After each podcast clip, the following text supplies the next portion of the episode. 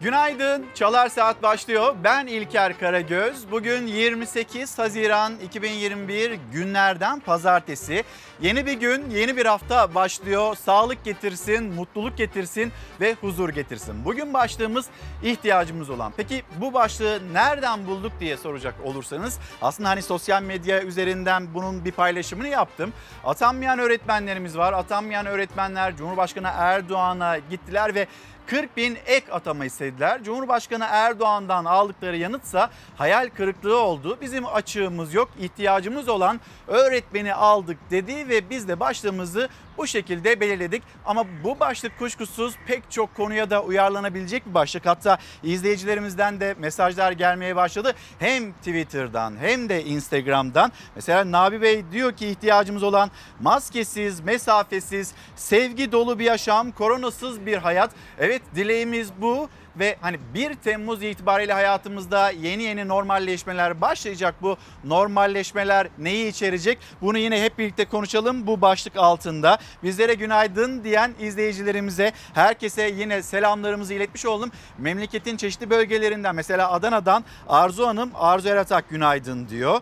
E, ve yine Artvin Kemalpaşa'dan e, Ayşe Hanım'ın selamlarını aldık. Siz bize nereden günaydın diyorsunuz ve sizin gündeminizde ne varsa ihtiyacımız olan başlığı altında hep birlikte konuşalım. Bugün gazetelerin de ilk sayfasında ilk haberimiz için Marmaris'e gideceğiz. Marmaris'te İçmeler Mahallesi'nde dün başlayan, dün sabah saatlerine başlayan orman yangını hepimizi çok endişelendirdi. Hepimizi çok kaygılandırdı.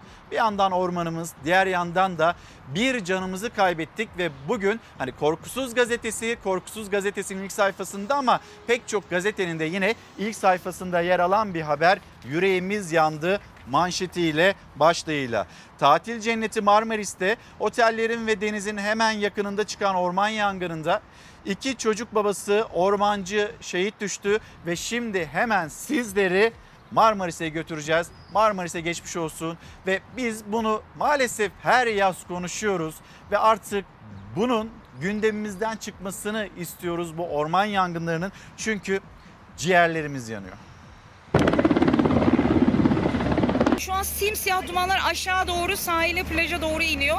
Marmaris İçmeler bölgesinde ormanlık alanda yangın çıktı. Alevlerin arasında kalan bir orman işçisi hayatını kaybetti. Marmaris yangından üzücü bir haber aldık. Bir şehidimiz var. Muğla'nın Marmaris ilçesine bağlı İçmeler bölgesinde karayolu üstündeki ormanlık alandan saat 10.30 sularında alevler yükseldi. Yangın rüzgarın da etkisiyle büyüdü. Hava sıcaklığının 35 derece, nemin e, %20'nin altına düştüğü ve 35 kilometre rüzgarın olduğu ve yerleşim yerlerinde bir o kadar yakın olduğu çok hassas bir yangınla arkadaşlarımız mücadele etti. Oteller ve yerleşim yerlerine yakın çam ağaçlarıyla kaplı bölgede başlayan yangına havadan ve karadan müdahale edildi. Sahile kadar indi. Üç helikopter hala söndürme çalışmalarını yapmakta. Yangına müdahale eden ilk ekipte görevli Görkem Hasdemir, ters rüzgar nedeniyle alevlerin arasında kaldı. Yaşamını yitirdi. İki çocuk babası Hasdemir'in ölümü arkadaşlarını yasa boğdu. Hasdemir 10 yıldır yaz aylarında geçici orman işçisi olarak yangın söndürme çalışmalarına katılıyordu. Yangını söndürmeye giden bir itfaiye aracı da otomobille çarpıştı. 5 kişi yaralandı. 100 hektarlık alanı küle çeviren yangın öğleden sonra kontrol altına alındı. Tarım ve Orman Bakanı Bekir Pakdemirli yanan alana otel yapılacak söylentilerine tepki gösterdi. Sosyal medyadan olsun, Twitter'dan olsun, diğer taraflardan olsun gene buraya otel yapacak falan gibi söylemler var.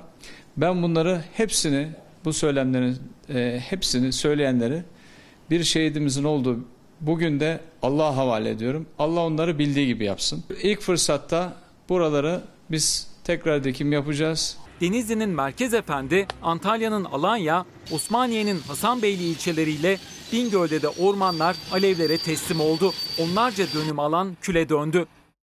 Emeklilerin Temmuz ayı zammından hala haber yok. Sanki Türkiye'de emekli yok gibi davranılıyor. Sanki Türkiye'de emekliler hani böyle bir geçim sıkıntısı yaşamıyormuş gibi davranılıyor diyor. Mehmet Özer'in mesajı bu şekilde.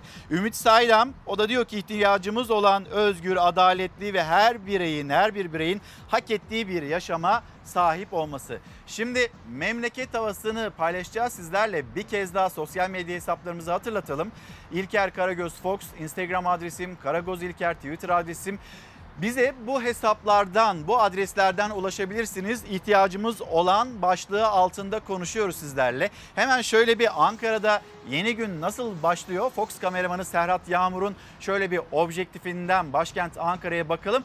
Aslında hani biz haftalardır böyle bir soğuğu yaşıyorduk. Hala böyle sonbahar gibi günler yaşıyorduk başkentte ve çok uzun süre sonra artık böyle yazın da kendisini hissettirdiği bir gün başlıyor. Masmavi bir gökyüzü ve şu an itibariyle hava sıcaklığı da kendisini iyiden iyiye hissettiriyor. Şu anda hava sıcaklığı 19 derece Ankara'da ve gün içinde termometrelerin 30 dereceye kadar yükseleceği bilgisini paylaşıyor meteoroloji uzmanları. Ankara böyle. Hemen yönetmenimizden İrfan Tomakin'den bir rica edeyim. Hemen bir İstanbul'da gösterelim. İstanbul'un yeni güne nasıl başladığının notunu da paylaşalım. Çünkü şu an itibariyle hazırlığını tamamlamış ve işe gitmek için hazırlananlar vardır İstanbul'da kuşkusuz. İşte Fox TV'nin merkezinden ve merkezinin penceresinden tarihi Yarımada'ya baktığımızda nem de kendisini hissettiriyor. Bugün hava sıcaklığı İstanbul'da da 30 dereceleri aşacak şekilde e, ölçümlenecek ve yine nem de kendisini hissettirecek. Hemen memleket havası diyerek haber yolculuğumuzu devam ettirelim.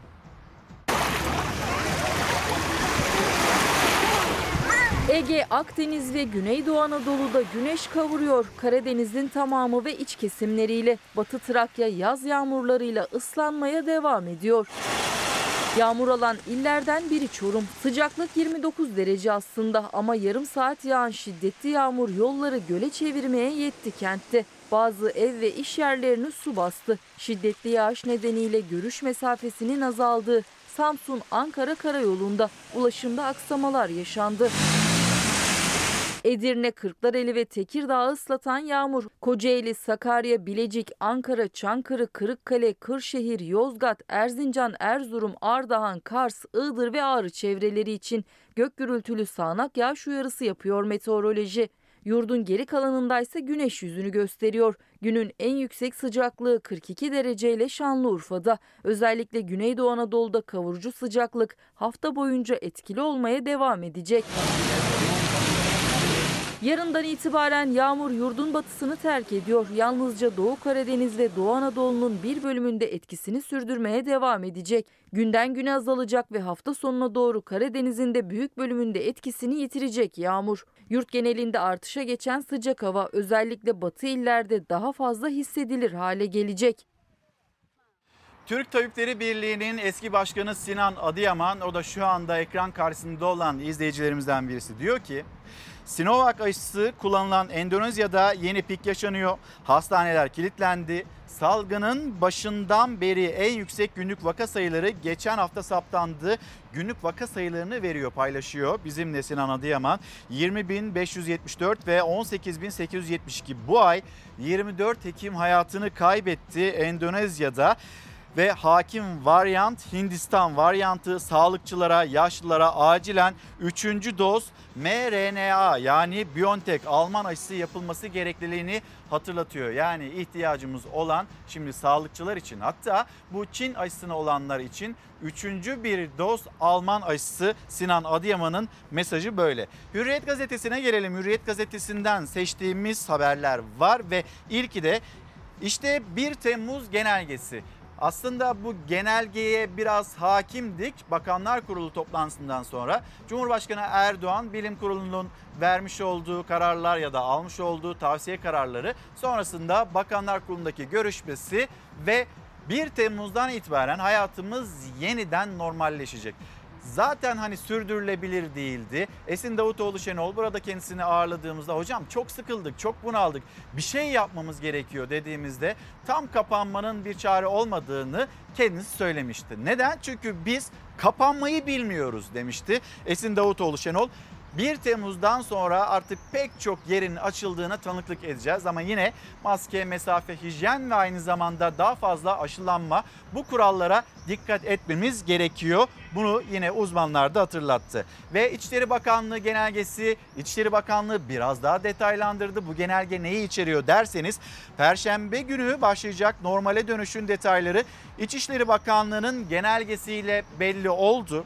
Tüm iş yerleri ile sinemalar açılacak birincisi. İkincisi düğünlerde yiyecek verilebilecek, dans edilip halay çekilebilecek.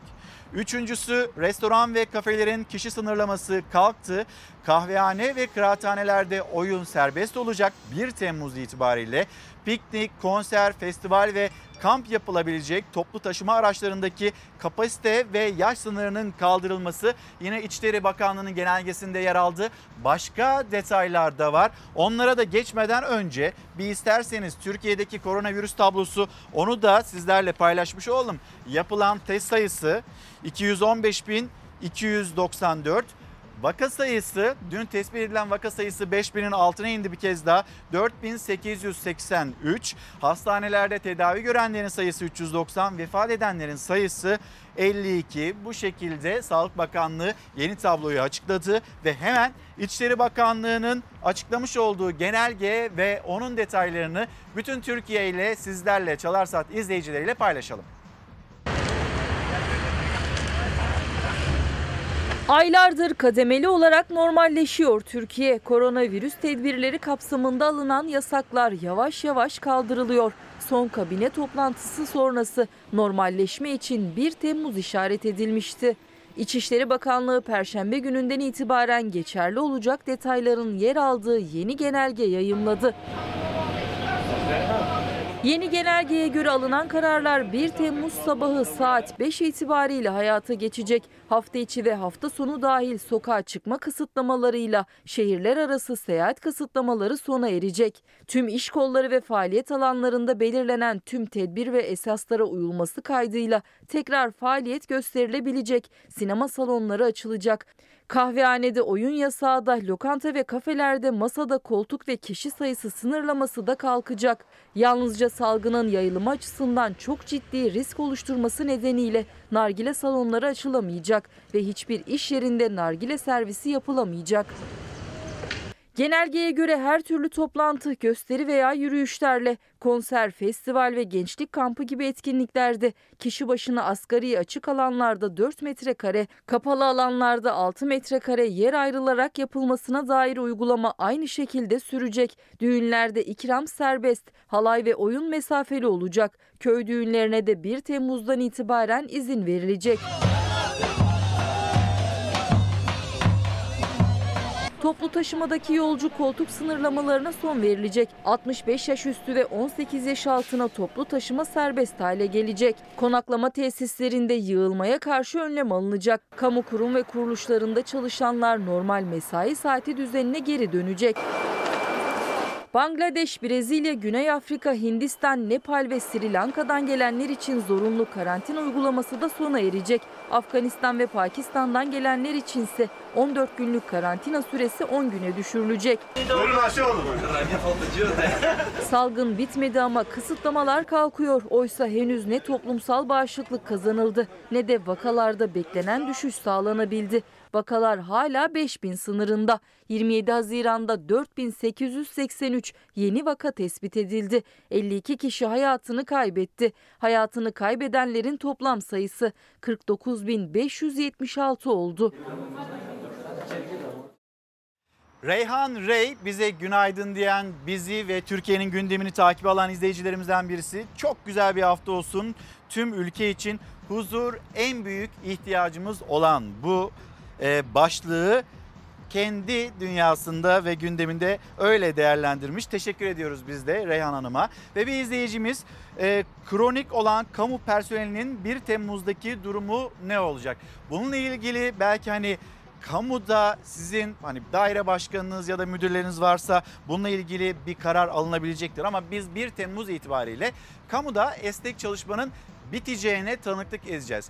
Şimdi bir varyant var. İşte bu delta varyantı, delta plus varyantı, alfa varyantı yeni yeni varyantlardan söz ederken bir yandan da böyle uzmanların uyarıları da devam ediyor. Çok da fazla kalabalık olmamamız gerekiyor denilirken kamuda esnek mesai bitecek ve bu esnek mesai uygulamasına son verildikten sonra yine hani kamuda da devlet dairelerinde de bir kalabalıklaşmaya tanıklık edeceğiz. Toplu taşımalarda keza yine kalabalıklaşmaya tanıklık edeceğiz. Acaba böyle uzaktan da işler götürülebiliyorsa bazı yerler için buna devam edilmesi gerekmez mi? Yine aklımızdaki sorulardan bir tanesi paylaşmış olalım. Hürriyet gazetesi seçtiğimiz iki haber var. Onları da hemen aktaralım. Sonra Cumhuriyet gazetesine geçelim. 10 cana 24 taksit. 2011'deki Van depreminde çöken Işık Apartmanı'nda 10 kişi öldü. Sorumlulara çıkan ceza ise 24 taksitte ödeme imkanıyla 46.800 lira. Van 2011 yılında 20 gün arayla iki büyük deprem yaşadı. Toplamda 644 vatandaşımız can verdi. 23 Ekim'deki ilk deprem Erciş'teki Işık Apartmanı'nı yerle bir etti. Çünkü apartmana fazladan kaçak bir kat çıkılmış ve kolonlara aşırı yük binmişti. Enkazdan 10 ceset çıkarıldı. Savcılık soruşturma başlattı. Dava açıldı. Peki dava nasıl sonuçlandı? Mahkeme 10 yıl sürdü. Sanıklara taksirle birden fazla kişinin ölümüne neden olma suçundan 6 yıl 8'er ay hapis verildi. Sonra bu adli para cezasına çevrildi. Her bir sanık 48.600'er lira adli para cezasına çarptırıldı. Üstelik ceza 24 taksit halinde ödenebilecek kurbanların aileleri isyan ediyor. 10 cana 24 taksit bir adalet arayışı 10 yıl süren dava ve o davanın sonucu. Çok şükür değiştim. Türkiye Barolar Birliği Başkanı Metin Feyzioğlu ile yapılmış bir röportaj ve Metin Feyzioğlu diyor çok şükür değiştim diye 2014'te Erdoğan'la yaşadığı Danıştay krizi ardından CHP liderliğini oynuyor iddiası şimdilerde ise müstakbel AK Parti milletvekili yakıştırmaları. Türkiye Barolar Birliği Başkanı Feyzioğlu'na hepsini sorduk ve yanıtı şu. Türkiye Barolar Birliği Başkanı Feyzioğlu şöyle diyor. Bana diyorlar ki sen değiştin. Evet çok şükür değiştim. Ben devletimle kavga etmem. Bana tepki gösteren bazı yol arkadaşlarımla ilişkimi kestim. İnsan detoksu yaptım. Feyzoğlu'nun açıklaması. Gelelim Cumhuriyet Gazetesi. Cumhuriyet Gazetesi'nde seçmiş olduğumuz haber. Bağışı da uçurmuşlar. 17-25 Aralık'ta adı gündemden düşmeyen Prag Büyükelçisi de SBK'nın Sezgin Baran Korkmaz'ın uçağını kullanmış. Kara para akladığı iddia edilen Sezgin Baran Korkmaz'ın lüks uçağını kullanmayan kalmamış. İçişleri Bakanı Süleyman Soylu ve eski bakan Mehmet Ağar'ın ardından eski bakan ve halen Prag Büyükelçisi olan Egemen Bağış'ın da ünlü konuklar arasında olduğu ortaya çıktı. Bu isimlerin günlüğü 15 bin avro olan uçağın parasını ödeyip ödemedikleri merak konusu. 17-25 Aralık sürecinde Bağış'ın Rıza Sarraf'tan rüşvet aldığı iddia edilmişti. İstanbul-Bodrum arası uçan SBK'nın uçağı Venezuela'ya da 40 sefer yapmış, bağışı da uçurmuş Cumhuriyet Gazetesi'nin manşeti ve bu siyasetin konuştuğu söke söke polemiği Erdoğan'ın AKP sonrası Kanal İstanbul'a ilişkin tahkim açıklamasına hukukçu bakış söke söke alamazlar. Şimdi burada muhalefet biz iktidara geldiğimizde Kanal İstanbul için devreye girecek olan müteahhitler var ya onlara söylüyordu aslında muhalefet ve CHP lideri Kemal Kılıçdaroğlu. Biz bu projeyi sonlandıracağız. Şimdiden uyarıyorum kimseye para vermeyeceğiz. Bu projeyi sonlandıracağız açıklaması yapınca cumartesi günü işte ilk köprünün temel atma e, töreninde e, resmi törende yapılmıştı. Cumhurbaşkanı Erdoğan söke söke alırlar, uluslararası tahkime gidilir ve onlar da paralarını söke söke alırlar demişti. Tartışma, polemik de buradan başlamıştı. Bakalım Erdoğan'ın Kanal İstanbul'un ihalesine girenlere ödeme yapmayacağız diyen muhalefete verdiği uluslararası tahkim yanıtı tartışma yarattı. Adalet ilkesine dikkat çeken Profesör Mehmet Köksal sözleşmelere müdahale edilebilir dedi. Hukukçu Turgut Kazansa Cumhurbaşkanı söke söke alınır diyorsa alınan miktardan sorumlu sayılması gündeme gelir. Ülkenin değil karşı tarafın yararını ön planda tutması inanılmaz diye konuştu. İsterseniz şimdi siyasetin bu gündemine bir geç, geçiş yapalım. Söke söke tartışması polemiği nasıl devam ediyor? Hangi cümlelerle devam ediyor paylaşalım. Kanal İstanbul'a karşı çıkıyorlar. Yatırımcıları tehdit ediyorlar. Şu hale bak ya. Biz geliyoruz. E geldiğimizde bilesiniz ki size ödeme yapmayacağız. Sizin elinizden bu yatırımları alacağız. Biz iktidara geldiğimizde herkes bilsin ki bu Talan İstanbul projesine para yatıran hiç kimseye bir kuruş para ödemeyeceğiz. Bankalar projeye ilgi duyan ülkeleri de tehdit ediyorlar. Bu ne terbiyesizliktir ya. Devletlerde devamlılık esastır. Söke söke sizden bu paraları uluslararası tahkim yoluyla da alırlar. Erdoğan söyle Katarlı dostlarına vermeyeceğiz paramara. Bakalım görelim. Söke söke alabiliyorlar mı, alamıyorlar mı? söke söke alırlar uluslararası mahkemeler yoluyla diyor. Ya Allah aşkına bu nasıl bir tabir? Siyasetin tansiyonu Kanal İstanbul tartışmasıyla yeniden yükseldi. İktidar muhalefet restleşmesinin gölgesinde Kanal İstanbul güzergahındaki ilk köprünün temeli atıldı. O anlarda Cumhurbaşkanı Erdoğan muhalefetin iktidar olduğumuzda bu projeye para ödemeyiz sözleri için söke söke alırlar dedi. Yeni polemiğin adı söke söke oldu. İçinde yaşadığımız dönemin adını Sayın Erdoğan bugün koydu. Söke söke. Bunlar devlet terbiyesi de görmediler. Siz nasıl devlet yönetimine talipsiniz ya? Bunlar tam manasıyla çaylak. Devlet yönetimi nedir? Haberleri yok. Ödeme yapmazmış. Sayın Erdoğan hiç merak etmesin biz Cumhuriyet Halk Partisi olarak yıllarca bu devletin içinde bu devleti yönetmiş, devleti bilen, tahkim nedir bilen insanlarız. Bize tahkim mahkim sökmez. O tahkimde davaların hepsini kazanırız. Velev ki kazanamadık. Bir başka mekanizmayı da çok iyi biliriz. Bu hovardalığı yapanların yedi göbek sülalesinden bu parayı söke söke alırız. Muhalefet iktidar değiştiğinde hem Kanal İstanbul projesine giren firmalara hem de bugünkü siyasilere söke söke alırız resti çekerken Erdoğan'ın devletlerde devamlılık esastır diyerek ilk kez kendisinden sonraki dönem için kurduğu cümleler dikkat çekti. Devletlerde devamlılık esastır. Söke söke sizden bu paraları uluslararası tahkim yoluyla da alırlar. Erdoğan sonunda neden seçimden kaçtığını söylemişsin. İktidarı kaybedeceğini biliyorsun. Yabancılara da Türkiye'den paranızı söke söke alırsınız demişsin. Bize sökmez Erdoğan. Ben haram yemedim. Gemilerim yok. Suç örgütleri beni tanımaz. Rehin alamaz. Ben benim, sen de sen. İktidara geldiğim gün bu projeyi durdururum. CHP lideri Kılıçdaroğlu sıcağı sıcağına Erdoğan'ın sözleri için iktidarı kaybedeceğini biliyorsun tepkisi verdi. Muhalefet Erdoğan'ın sözlerini olası bir erken ya da vaktinde yapılacak seçimde iktidar değişikliğine yordu. Şimdi de kendisi kabul ediyor ki artık Millet İttifakı Cumhuriyet Halk Partisi iktidara geliyor. Erdoğan'ın söke söke çıkışıyla Kanal İstanbul tartışması iyiden iyiye alevlendi. Zeynep Hanım, Zeynep Özdemir günaydınlar. Sivas'ın yüksek bir dağ köyünden sizlere günaydın diyorum diyor ve bize de kolaylık dilemiş. Safiye Hanım selamlar. İhtiyacımız olan atanamayan öğretmenlerimizin atanması, ülkemizin doğal güzelliklerinin, ormanlarının, denizlerinin korunması ve sahip çıkılması. Fikret Bey de ihtiyacımız olan ayrıştırılmadan birlik ve beraberlik içinde huzurla yaşamak Darıca'dan selam ve sevgiler diyor. Ebru Hanım, Ebru Kaptan da e, Twitter'dan bir mesaj göndermiş. Aynı zamanda bir de fotoğraf göndermiş. Onu da paylaşayım sizinle. Mersin Toros Dağları'ndan günaydın. Yıl boyu uğraş, organik meyve yetiştireceğiz diye uğraşı veriyor. Orada e, Ebru Kaptan ve pek çok çiftçi. Satacak yer bulama iyi mi? Bunu da lütfen haber yapın diyor. Fotoğrafı da yine ekranlarınızda taşımış olayım bu şekilde. Evet çiftçinin yaşadığı sıkıntılar, problemler var. Bunları da yine konuşacağız ve yine az sonra burada siyaset cephesinden bir ismi ağırlayacağız. Cumhuriyet Halk Partisi Grup Başkan Vekili Engin Altay. Siyaset neyi konuşuyor? Vatandaş neyin konuşulmasını istiyor? Ve ana muhalefetin gündeminde hangi konular, başlıklar var? Birazdan hep birlikte yine bunun değerlendirmesini yapalım. Yeni Çağ Gazetesi İrfan sen sana zahmet bir önce manşete bakalım. Söke sökeye ödemeyeceğiz isyanı. Erdoğan'ın Kanal İstanbul temel atma törenindeki uluslararası tahkimle ilgili ifadeleri vatandaşların tepkisinde zirve yaptırdı. Tepkisine zirve yaptırdı. Ee, Yeni Çağ Gazetesi'nin başlığı manşeti. Bunu zaten paylaşmıştık az önceki haberimizde. Hem Cumhuriyet'te gazetesinden de okumuştuk.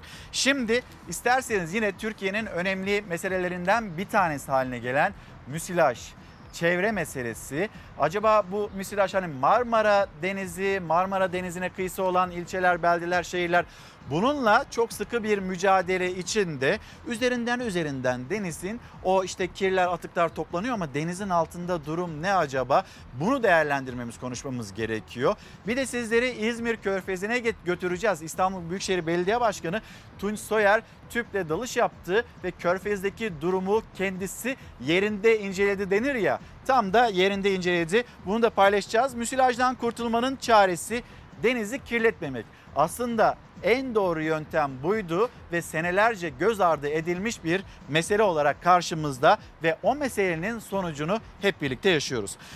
Deniz salyası olarak bilinen müsilaj Çanakkale Boğazı'nı aşarak Ege Denizi'ne ulaştığı uzmanlar çözüm konusunda hemfikir.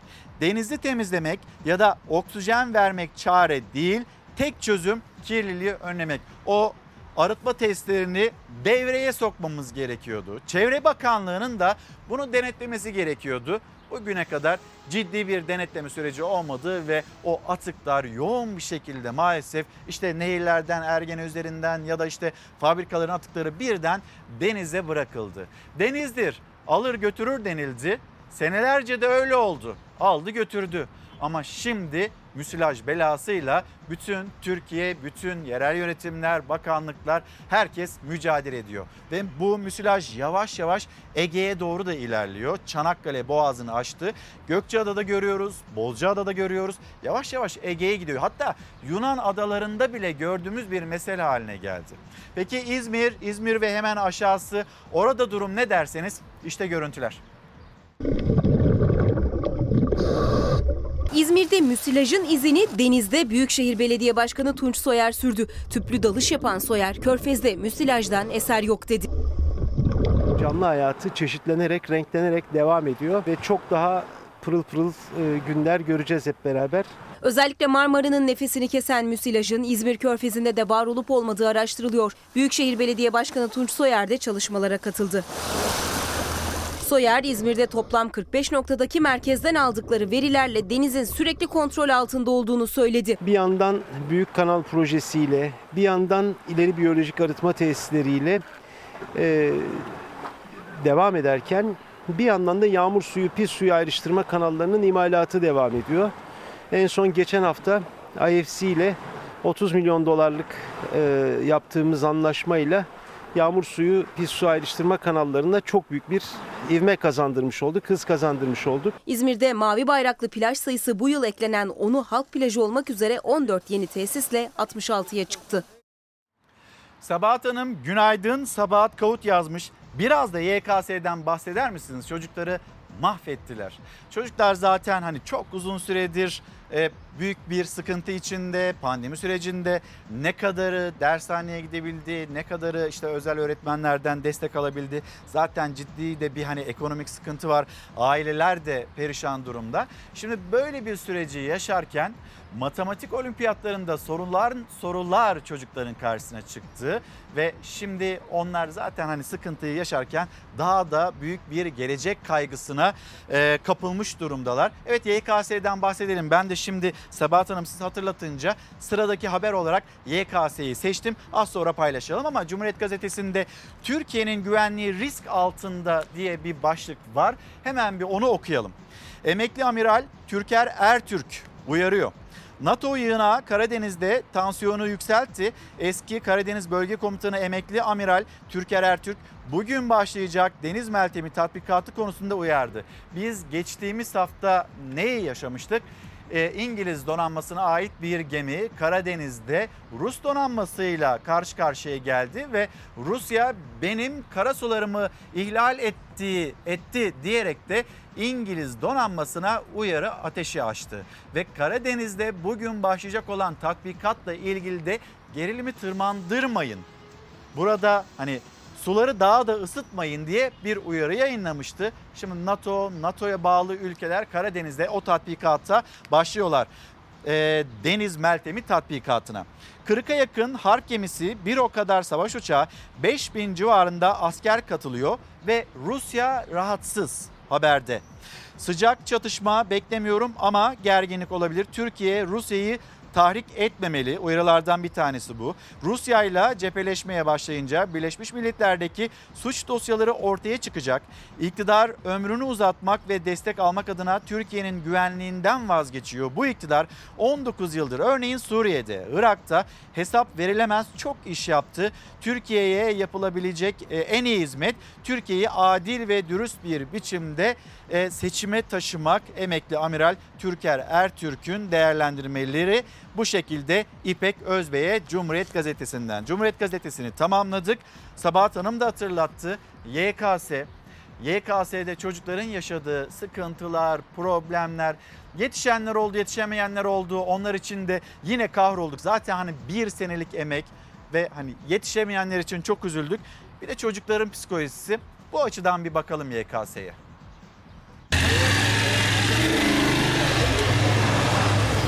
Bitti. Bitti. Korkmaya gerek yok. Tam bir saniye için çocuğu almadılar ya.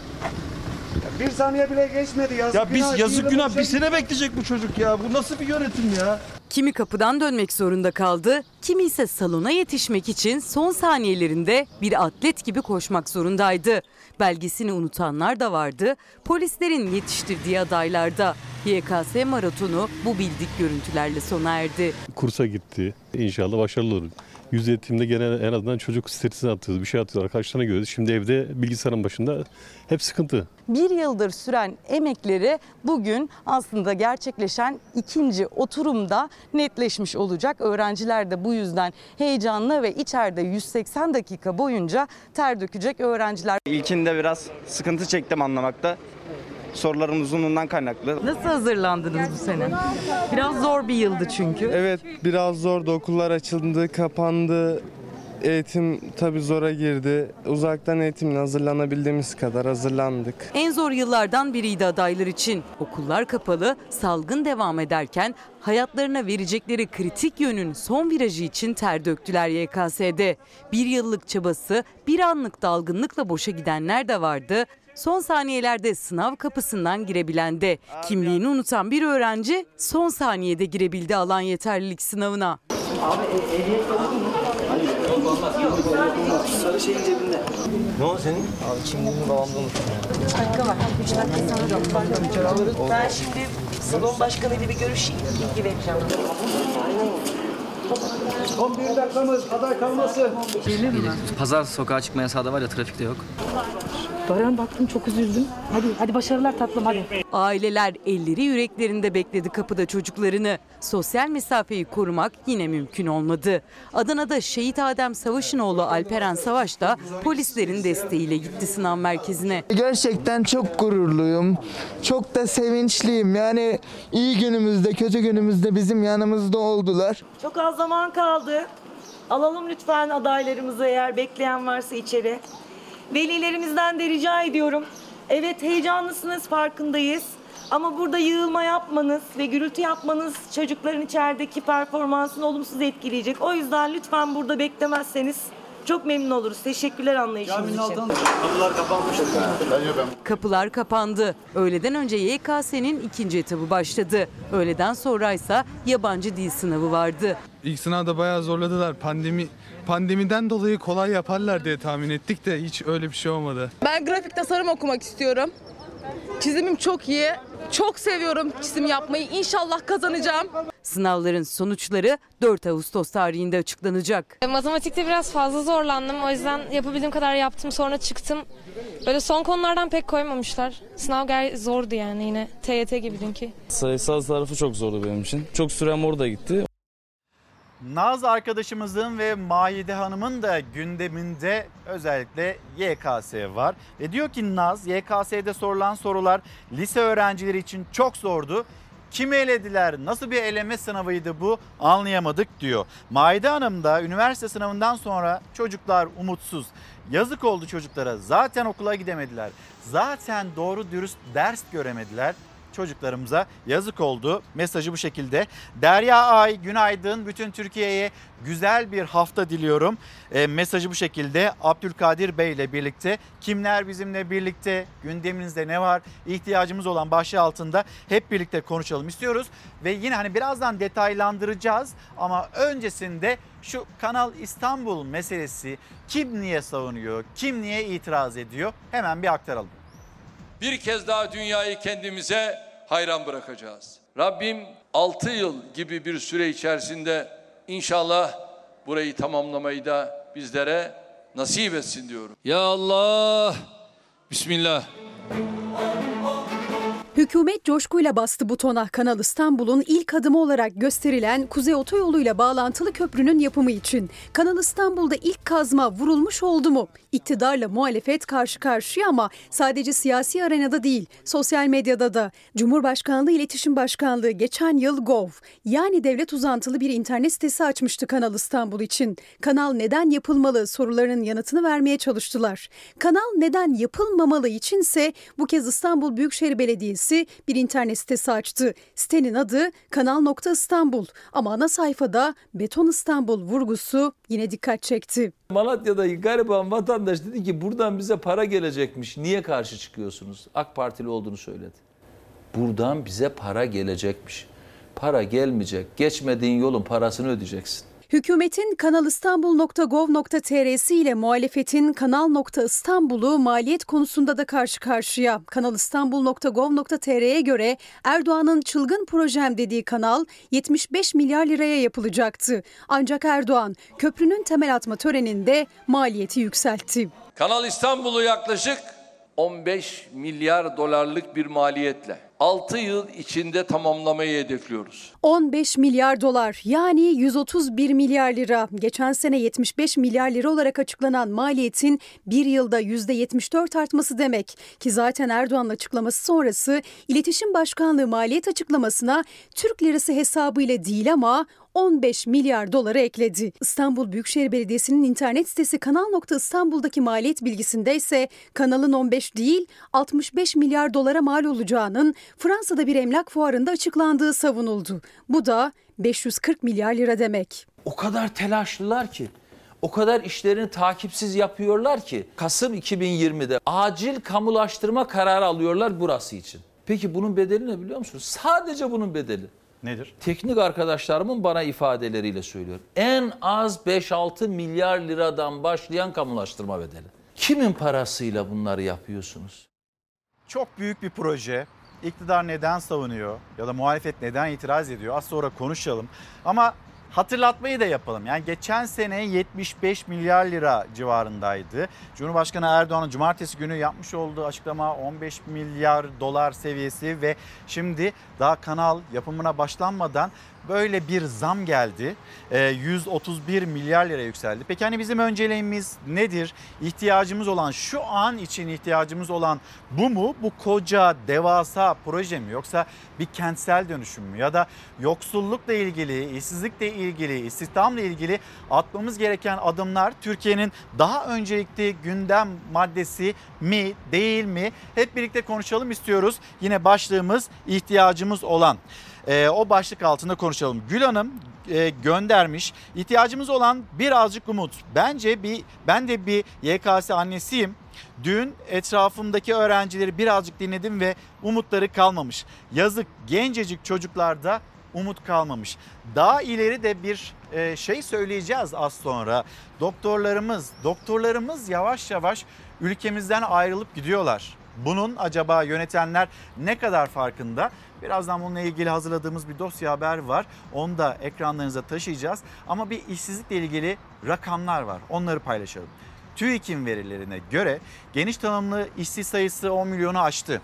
Açlık sınırı altında çalışan 10 milyon asgari ücretli var. 2825 liranın altında e, para kazanan 10 milyon asgari ücretli var. Düzeltiyorum. Hani asgari ücret 2825 lira ve bu aslında bu ücret açlık sınırının çok çok altında. Bunun hatırlatması 7 milyon 769 bin kişi aylık sadece 1192 lirayla geçiniyor. 5.7 milyon genç ne eğitimden ne istihdam hakkından yararlanabiliyor. ekonomik olarak böyle bir tablonun içindeyiz ama ortaya koymuş olduğumuz proje çok büyük. Türkiye için kıymetli de olacaksa şu anda acilen yapmamız gereken ve devreye sokmamız gereken proje acaba bu mu değil mi? Bu soruyu size sorayım. Bir mola verip hemen dönelim. Efendim bir kez daha günaydın. Çalar Saat devam ediyor. Ben İlker Karagöz. Hızlı bir şekilde Türkiye'nin gündemine bakacağız ama bu arada bize günaydın diyen izleyicilerimiz var. Hepsine hem memleketin içinde hem de sınırların ötesinde bize günaydın diyen tüm izleyicilerimize selamlarımızı iletelim. İhtiyacımız olan bugünkü başlığımız onun hatırlatmasını yapalım. Zeki Bey de İzmir'den selamlarını iletiyor. Yeni Çağ Gazetesi'nde seçmiş olduğumuz bir haber var ve önemli bir haber, önemsediğimiz bir haber. Hem okuyalım hem de detaylandıralım. Tam da düğün mevsiminde aman dikkat dedirten bir konu. Sahte altına dikkat. Türkiye Esnaf ve Sanatkarlar Konfederasyonu Genel Başkanı Bendevi Palandöken artan düğünlerde vatandaşların sahte altına karşı dikkatli olması gerektiğini söyledi. Bu konuda TESK'ten bir uyarı var. Sahte altın nasıl anlaşılır? Hemen bir aktaralım bilgimiz olsun. Yaklaşık 600-650 bin civarında düğün oluyordu. Bu yıl tabii geçen yıldan ertelenen düğünlerle birlikte 800 bini geçeceği tahmin ediliyor. Bütün sektörler canlanacak. Bu yıl bilindiği üzere geçen yılki altın fiyatlarla mukayese ettiğiniz zaman neredeyse 130 civarında e, bir pahalılık söz konusu oldu. Bu fırsata çevirmek isteyen, gerçekten altın takanlar için işte bu sahte altın takı vesaire gerdanlık gibi şeyleri hile yapan insanlar da çoğaldı. Onun için vatandaşlarımız e, çok dikkatli olması lazım. Alışveriş ettikleri esnafı bilmeleri, sertifikalarını almalı, kontrolünü etmeli. Şimdi Tekirdağ'a gideceğiz. Tekirdağ'dan yine yürek yakan bir haber var. Onu paylaşacağız ama Savaş Bey, Savaş Ekşioğlu selamlar. Buna dair yani sizin yazmış olduğunuz yoruma dair de bir haberimiz var. Madem öğretmenler atanamayacaklar, madem fazlası var, eğitim fakültelerine öğrenci alınmasın o zaman Devlet Planlama Teşkilatı ne iş yapar? Şimdi hani bizim e, atanmayan öğretmenlerimiz var. Ve baktığımızda Milli Eğitim Bakanlığı ya da ücretli öğretmenlere sadece baktığımızda bizim bir öğretmen açığımız var. Bakıyorsunuz işte ücretli öğretmen, sözleşmeli öğretmen, kadrolu öğretmen, öğretmenler odasında bu tür bir ayrım var ve sürekli aslında dillendirdiğimiz bir konu. Milli Eğitim Bakanlığı'na sizin ulaşmaya çalıştığınız ve sıkıntınızı anlatmaya çalıştığınız bir konu. Atanamayan öğretmenler için söylüyorum. Cumhurbaşkanı Erdoğan'a bu sıkıntı iletildiğinde ihtiyacımız olanı aldık dedi Cumhurbaşkanı. 40 bin ek atama acaba olur mu olmaz mı? Cumhurbaşkanı Erdoğan'ın bu cümlesinden sonra yeni bir atama haberinin gelmeyeceğini öğretmenler nezdinde görüyoruz. Ama şimdi bizim e, acaba okullarımızda bir açık var mı? Eğer ücretli öğretmen varsa o zaman bizim öğretmen açığımız da var. Yani bu gün gibi ortada ve aşikar bir tablo. Bunun çözümlenmesi gerekmez mi? Yine ihtiyacımız olan öğretmen arkadaşlarımızın da hatırlattığı gibi daha fazla atama ya da daha doğrusu ücretli öğretmenler onların haklarının verilmesi ve memleketin hiçbir yerinde hiçbir bölgesinde e, ücretli öğretmen, sözleşmeli öğretmen böyle bir ayrımın olmaması ve ne kadar ihtiyacımız varsa o kadar da öğretmenin atanabilmesi ama Cumhurbaşkanı Erdoğan'dan gelen mesaj bu şekilde olmadı. Eğitim fakültelerine bakıyorsunuz. Hala arkadaşlarımız işte eğitim fakültelerini tercih ediyorlar. Buradan e, burada okumaya gayret ediyorlar, dirsek çürütüyorlar. Sonrası ne? Sonrasında öğretmenlerimizin atanamıyor olması böyle bir durumla karşı karşıyayız. E o zaman Savaş Bey'in de söylediği gibi biz niye hala eğitim fakültelerine e, o öğrencileri alıyoruz, o adayları alıyoruz? Burada bir planlama yapmaya gerek yok mu? Bu planlamanın da çok hızlı bir şekilde sadece eğitim fakülteleri için değil yani diğer mühendislik fakülteleri için de benzer bir durum söz konusu. Burada bizim bir planlamaya ihtiyacımız yok mu? Hatırlatmasını yapalım ve Tekirdağ Çorlu yine sahte içki faciası. Sahte içki faciasında bilanço ağırlaşıyor. Çorlu'da perşembe gününden bu yana hayatını kaybedenlerin sayısı 6'ya yükseldi. İzmir'de ise bir üniversite öğrencisi ev yapımı alkol kullandıktan sonra hayatını kaybetti. Tekirdağ Çorlu'da perşembe gecesi başlayan sahte içki kabusu devam ediyor. Zehirlendikleri iddiasıyla hayatını kaybedenlerin sayısı 6'ya çıktı. Şu ana kadar hastaneye başvuran 22 kişiden 16'sının ise tedavisi sürüyor. Polis operasyonlarını sıklaştırdı. Gözaltına alınan 5 kişiden büfe işletmecileri HC ve SM çıkarıldıkları mahkemece tutuklandı. Diğer 3 kişinin ise soruşturmaları devam ediyor. Bir acı haber de İzmir'den geldi. Ege Üniversitesi Devlet Türk Musikisi Konservatuarı öğrencisi olduğu öğrenilen Berna Ö. İddiaya göre iki arkadaşıyla ev yapımı içki içtikten sonra fenalaştı. Genç kız kaldırıldığı hastanede hayatını kaybetti. Olayla ilgili geniş çaplı soruşturma başlatılırken genç kızın kesin ölüm nedeni otopsi sonucunda belli olacak. Hak yemeyen, ihtiyacımız olan hak yemeyen adaletli, ahlaklı yöneticiler. Şimdi hani ekonomi başlığına geçeceğiz, işsizliği konuşuyoruz ama bir yandan da altın bürokratlar var. 2 maaş, 3 maaş alanlar, huzur hakları alanlar, ikramiye alanlar. Bunun da hatırlatmasını yapalım. Bir başka izleyicimiz normalleşmeye geçerken lütfen rehavete kapılmayalım uyarısını bizlere ulaştırmış. Bizler de sizinle paylaşalım. Hayat zamla geçiyor. Korkusuz gazetesi her ay artan fiyatlar yüzünden tencere kaynayamaz oldu. Baktığınızda vatandaş isyanda. Ee, Kazın yolunacak tüyü kalmadı. Yine Korkusuz gazetesinde alt başlık. CHP milletvekilliği Müzeyyen Şevki'nin Adana'da muhtarları gezdiği yüzlerce icra ve ceza tebligatıyla karşılaştığını söyleyen Şevkin, gördüğü bu acı manzaranın ekonomik krizin en önemli göstergesi olduğunu belirtti. Çevre ve Tüketici Hakları Koruma Derneği Genel Başkanı Mustafa Göktaş, zam altında ezilen vatandaşların derdine tercüman oldu. Göktaş, elektriğe %25, et ve et ürünlerine %18 ya da %25 zam geldi. Kurban Bayramı öncesi bu zulüm reva mı diye sordu. Zamların gama dönüştüğünü söyleyen Göktaş bu adaletsiz uygulamalara son veriniz. Halkı yolunacak kaz gibi görenlere dur deyiniz. Çünkü bu kazın yol, yolunacak tüyü kalmadı diye isyan etti. Hayat zamla geçiyor Korkusuz gazetesinin manşeti. Ve Dünya Sağlık Örgütü uyarısı iki doz aşı yetmez maskeyi çıkarmayın. Hindistan'da ortaya çıkan ve 85 ülkede hızla yayılan delta varyantının yarattığı panik giderek büyüyor. Dünya Sağlık Örgütü delta mutasyonunun orijinal COVID-19'dan çok daha hızlı yayıldığını açıkladı. Dünya Sağlık Örgütü'nden Doktor Simao aşı tek başına koruma sağlamıyor. İnsanlar sürekli maske takmalı çünkü iki doz aşı olsalar da insanlar hastalığı bulaştırabilirler. Yeni bir varyant. Hatta delta varyantı Covid-19 pandemisi içinde bir pandemi ve bu süreç içinde yine bir izleyicimizin de hatırlatmış olduğu gibi rehavete kapılmadan ama maske mesafe kurallarına da uyarak böyle bir normalleşme hatırlatmasını yapalım. Dün kısıtlamada son pazardı yani pazar günleri uygulanan sokağa çıkma kısıtlamasından da vazgeçiyoruz. 1 Temmuz itibariyle artık hayatımızda yeni yeni normalleşmeler olacak. İsterseniz bunun hatırlatmasını birazdan yine yapalım ama bir dün son pazarda neler yaşandı aktaralım.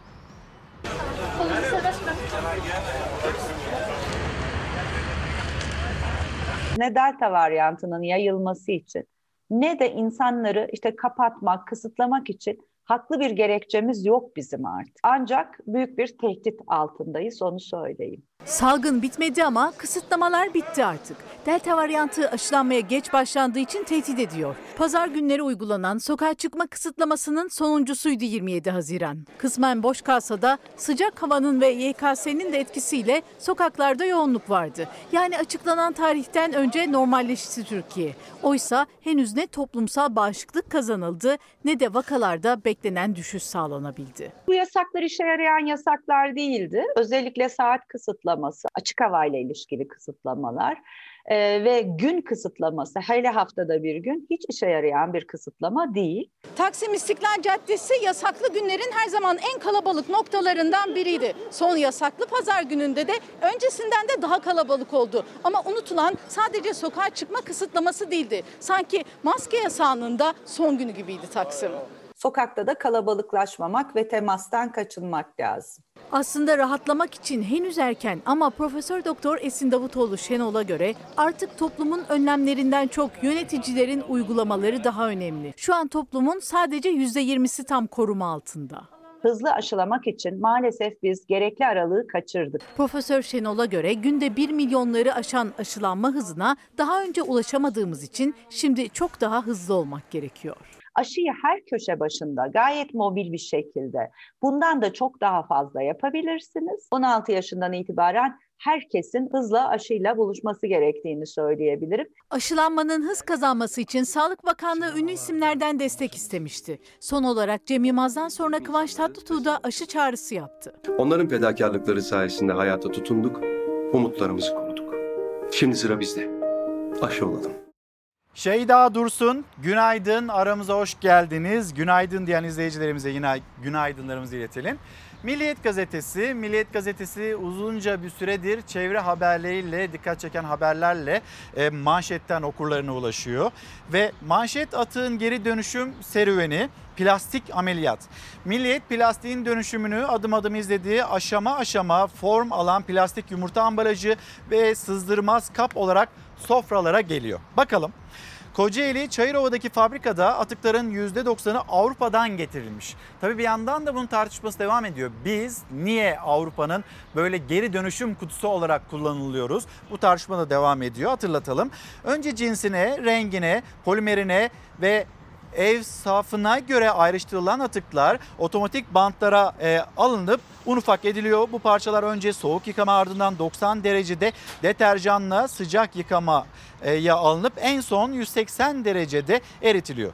Kalın film şeklini alan atık rulo halinde ham madde olarak satılıyor. Bu filmler termoform teknolojisiyle yumurta kabı, sızdırmaz kap gibi ürünlere dönüştürülüyor. Milliyet gazetesinin Manşet haberi bu. Matematik yine umutları yıktı. YKS ve çocuklarımız onların matematikte ne kadar zorlandığı ile ilgili hem sizin mesajlarınıza baktık hem de bizim de haberimiz vardı. Onu da aktardık. YKS maratonu dün sona erdi. Matematik yine zordu. Her sınavdaki %10'luk kolay sorulara neredeyse rastlanmadı. Türkçe'de divan edebiyatından gelen soruları bu dile hakim olmayan adaylar yapamadı. Bilgi ağırlıklı sorulardan oluşan tarih de adayları şaşırttı. Hatalı soru iddiası henüz yok ama Türkçe'de, matematikte, tarihte adayları çokça şaşırtan e, yine sorular çıktı. Hatırlatmasını yapalım. Konser ve festivaller geri dönüyor. 1 Temmuz itibariyle hayatımız nasıl normalleşecek dersek İçişleri Bakanlığı'nın genelgesi ve küçük küçük notlarına bakalım. Sinemalar ve tedbirler kapsamında faaliyetlerine ara verilen tüm iş yerleri yeniden açılacak. Konser ve festival gibi etkinliklere belirlenen kurallara uyulması kaydıyla izin verilecek. Eğlence mekanlarında müzik yayını saat 24'e kadar yapılabilecek. Bunun pandemiyle ne alakası var soruları hala sorulmaya devam ediliyor. ediliyor ve e, restoran ile kafe gibi yerlerde aynı anda bulunabilecek kişi sayısı kısıtlanmayacak. Bu e, hani İçişleri Bakanlığı'nın genelgesi, yeni at, alınacak önlemler, atılacak adımlar hatırlatmayı yaparken aman dikkat rehavete kapılmayalım, maskelerden de vazgeçmeyelim, mesafe kurallarına da uyalım ve uyarısını hatırlatıp şimdi isterseniz bir de delta varyantı dünyayı nasıl kasıp kavuruyor? Dünyada böyle mekanları açanlar, maskeleri atanlar onlar nasıl acaba geri mi dönsek gibi bir düşünce içinde bunun haberi.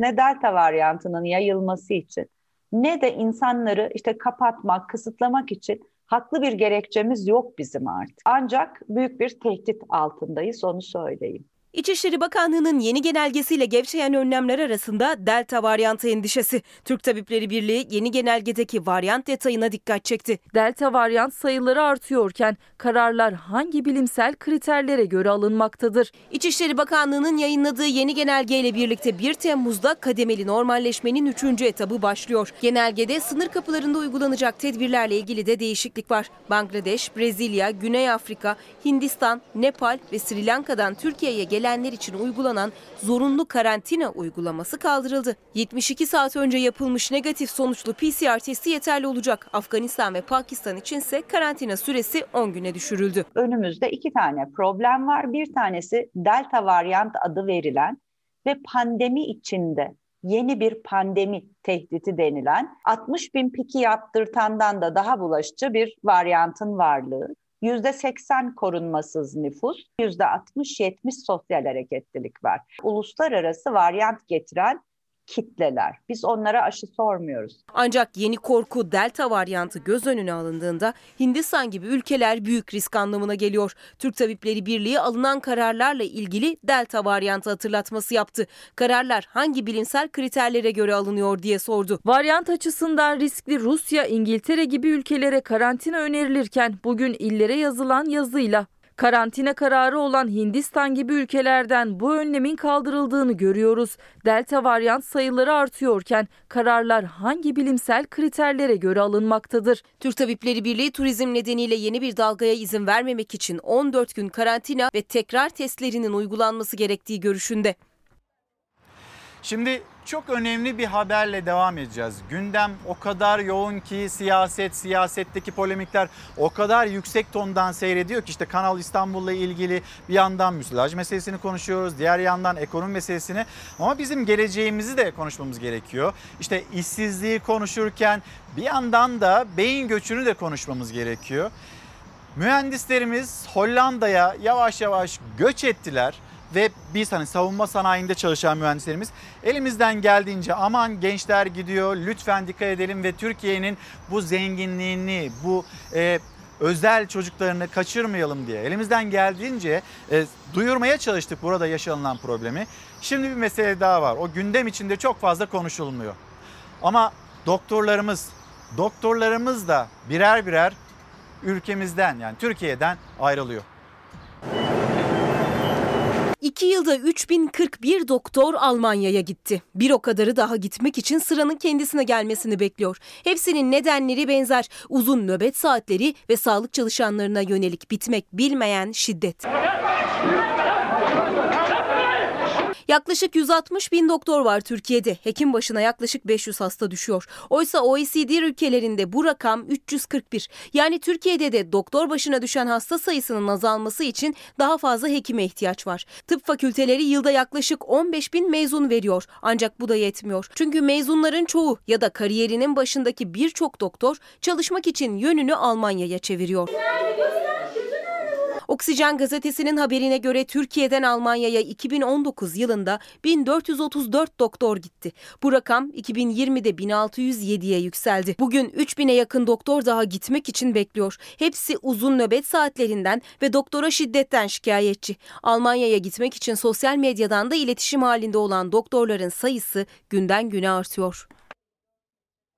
Bir izleyicimiz yazmış ihtiyacımız olan başlığı altında tiyatrolar açılıyor mu diye. Evet 1 Temmuz itibariyle tiyatrolarda, sinemalarda, konserlerde belirtilen kurallar içinde açılacak. İhtiyacımız var sanata. Dolayısıyla bunun da bir kez daha hatırlatmasını yapmış olayım.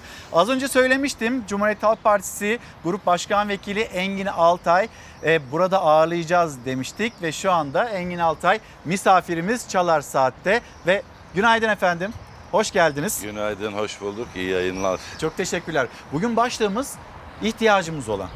Hani konuşacağız siyasetteki polemik başlıklarını ama Evet. hani böyle siz bu başlıkla ilgili ne söylersiniz? İhtiyacımız olan ne? Başlangıcı böyle yapalım. İhtiyacımız olan temiz siyaset, temiz devlet, temiz toplum.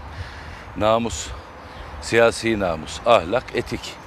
Devlet çürüyor. Yani ekonomik sorunlar çözülür. Bir şekilde çözülür. Yani dış politikadaki sorunları çözeriz. Ama bir ülkede devlet çürüyorsa bu toplumu da çürütür.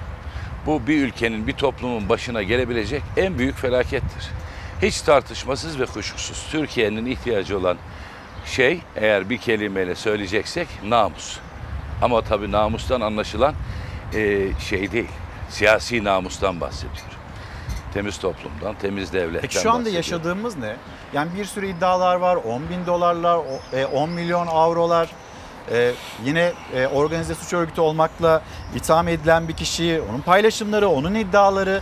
E, siyaset cephesinden çok fazla ses gelmiyor. Yargının harekete geçtiğini görmüyoruz. Ne yaşıyoruz biz? 3 haftadır mecliste bağırıyorum. 6500 savcısı var bu ülkenin. Başlarında da Cumhuriyet yazar üstelik. Ve neden Cumhuriyet yazar? Oradan girelim. Atatürk bu devlet tanzim edilirken Mahmut Esat Bozkurt'a der ki Esat niye bu bunun başına Cumhuriyet koydunuz, diğerlerine koymadınız da?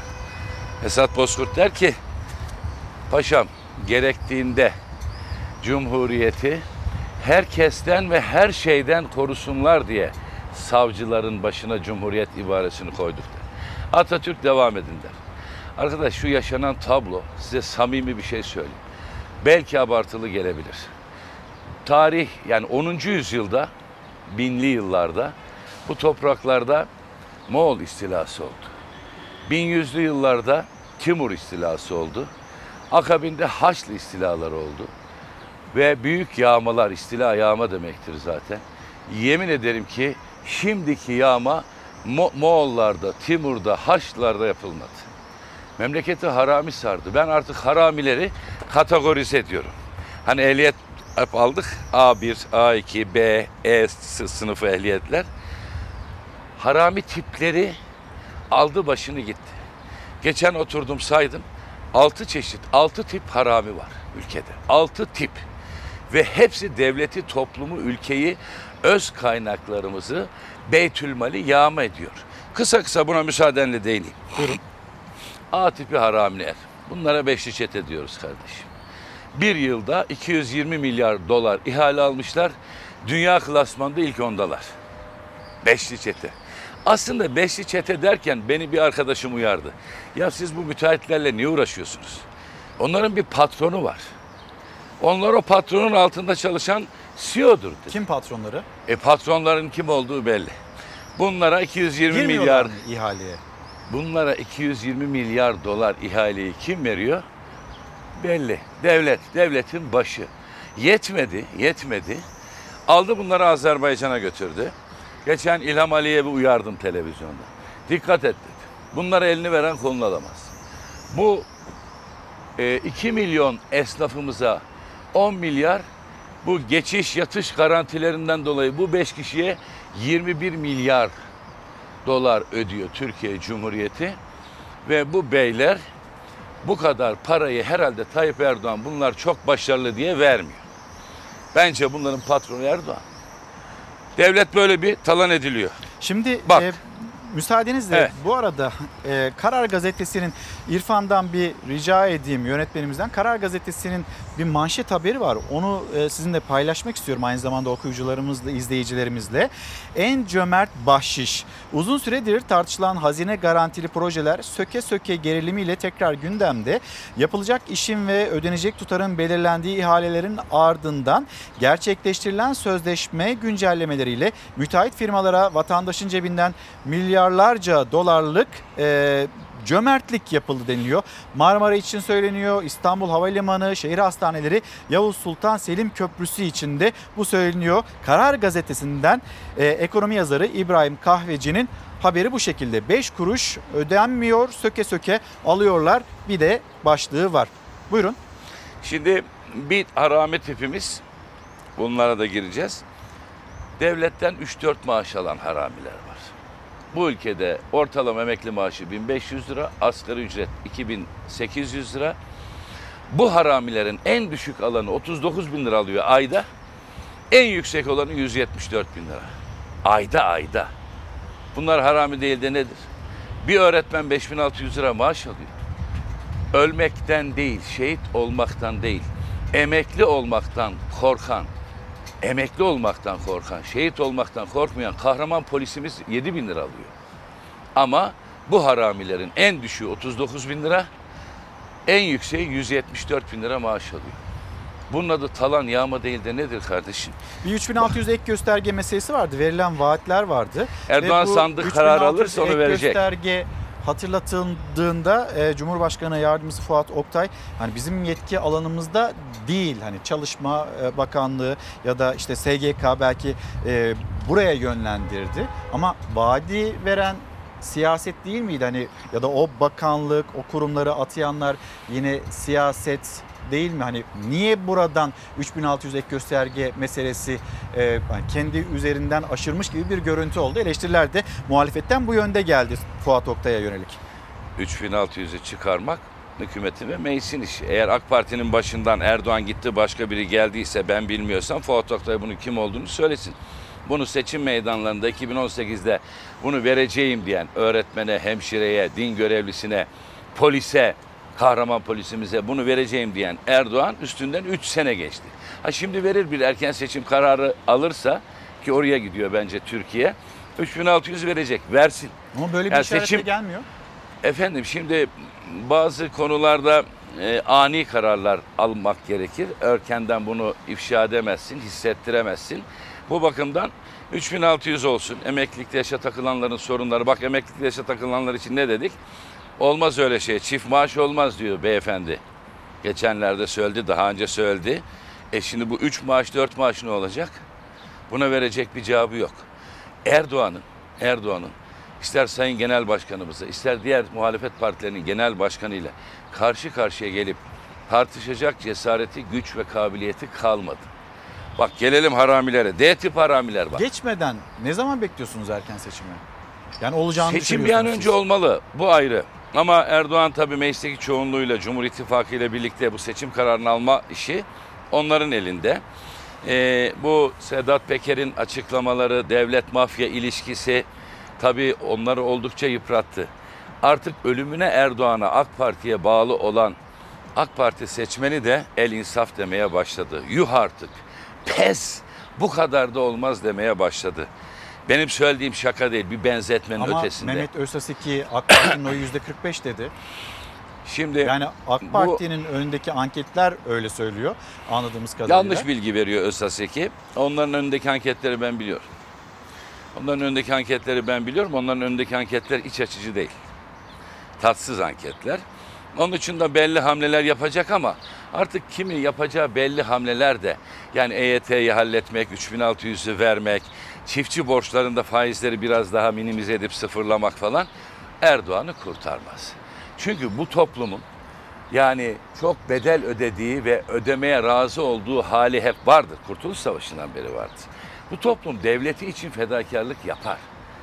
Ama gözünün önünde devletin talan edildiği, yağmalandığı, Moğolları aratmayan, Timur'u aratmayan bir istilaya bu topraklar ve bu toprakların insanı maruz kalmışsa bunu affetmez.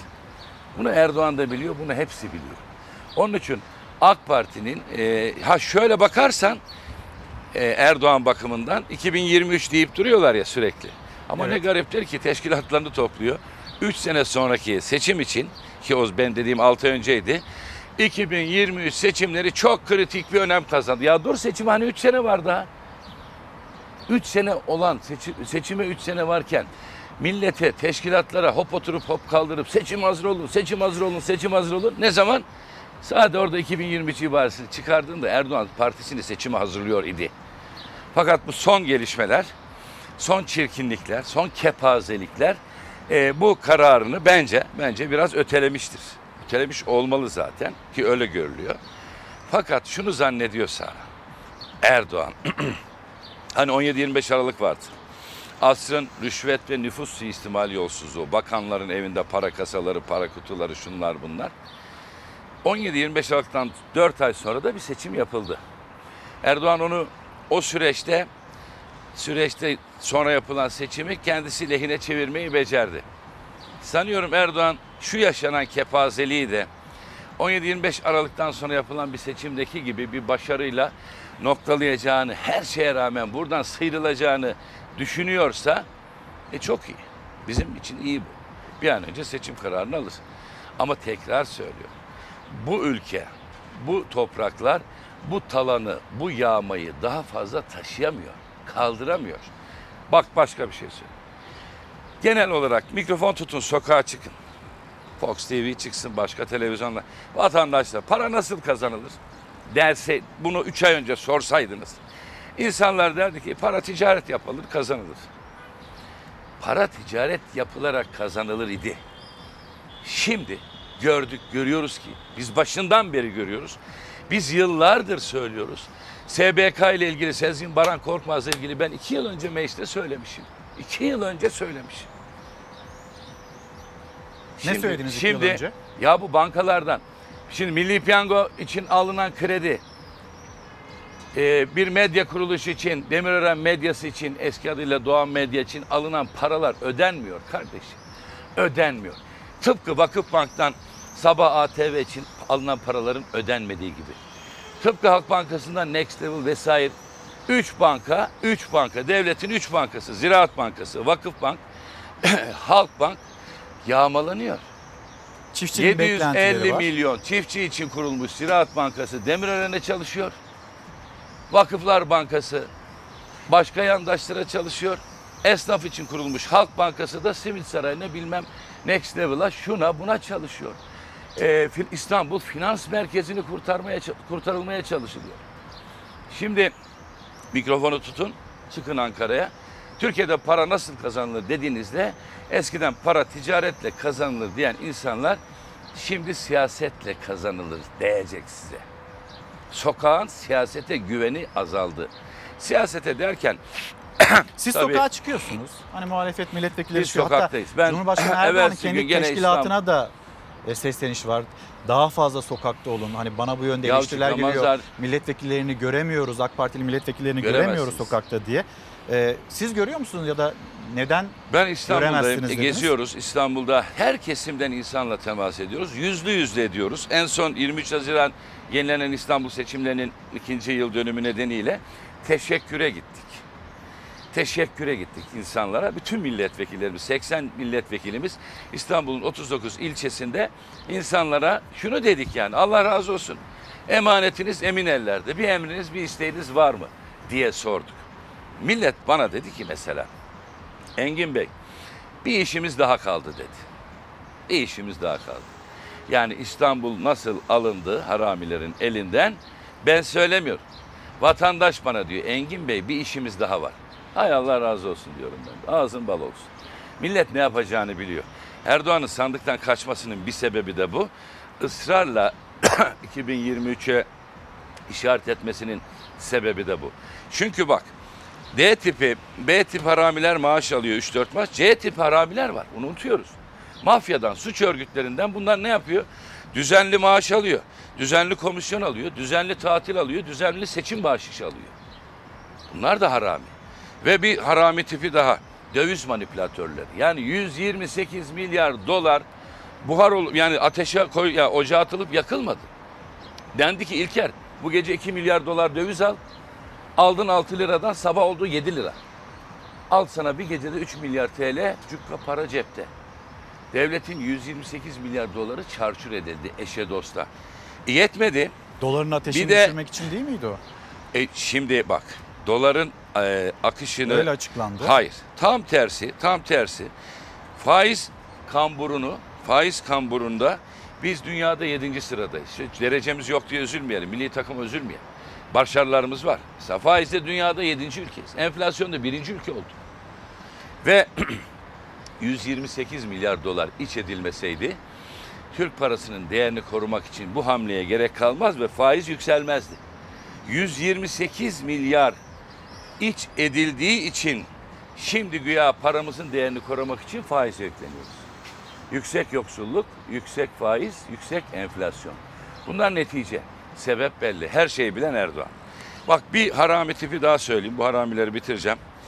F tipi haramiler var. F tipi. Ne istediklerse verdikleri FETÖ'ye, FETÖ'nün zenginleşen tabakasına şimdi diyorlar ki gel buraya. Ya cezaevi ya bu binayı bana vereceksin. Gel buraya. Ya cezaevi ya bu fabrikayı bana vereceksin. FETÖ ne istedilerse verip büyüttükleri FETÖ'nün mallarına çöken ve onları cezaeviyle tehdit edip mallarına çöken Alırlarsa onları sokağa salan, almazlarsa cezaevine atan bir harami mantığı daha var. Bitmedi. K tipi harami var şimdi. Katar E ortaklığı. sayıyorsunuz, sayıyorsunuz. Kat Tamam, buyurun. bitmez alfabenin harfleri kadar ülkede hara. Ben boşuna isyan etmiyorum. İlker Bey Cenab-ı Allah bu ülkeye her şeyi iki eli dört eliyle vermiş.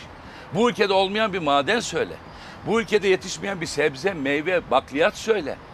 Bu ülkedeki insan gücü, genç insan iş gücünü bakımından dünyada bu ülkeden daha iyisini söyle.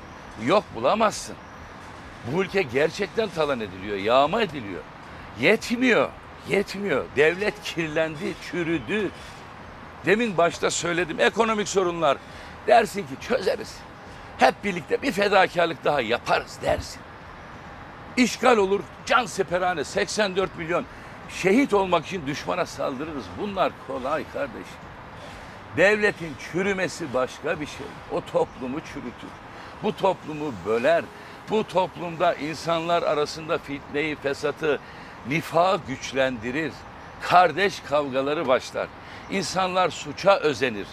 Bunun için biz diyoruz ki Türkiye'de vatandaşın tıpkı İstanbul'un yenilenen seçimlerinde İstanbul halkının İstanbul'a el koyması gibi artık Türkiye'de vatandaşın duruma el koyma zamanı geldi. Bunu yapacak toplum. Ha bunun bir tek yolu var ama başka bir yolu yok. Kimse de aklına başka bir yol getirmeyecek. Bunun bir Sandık tek mı? yolu sandıktır.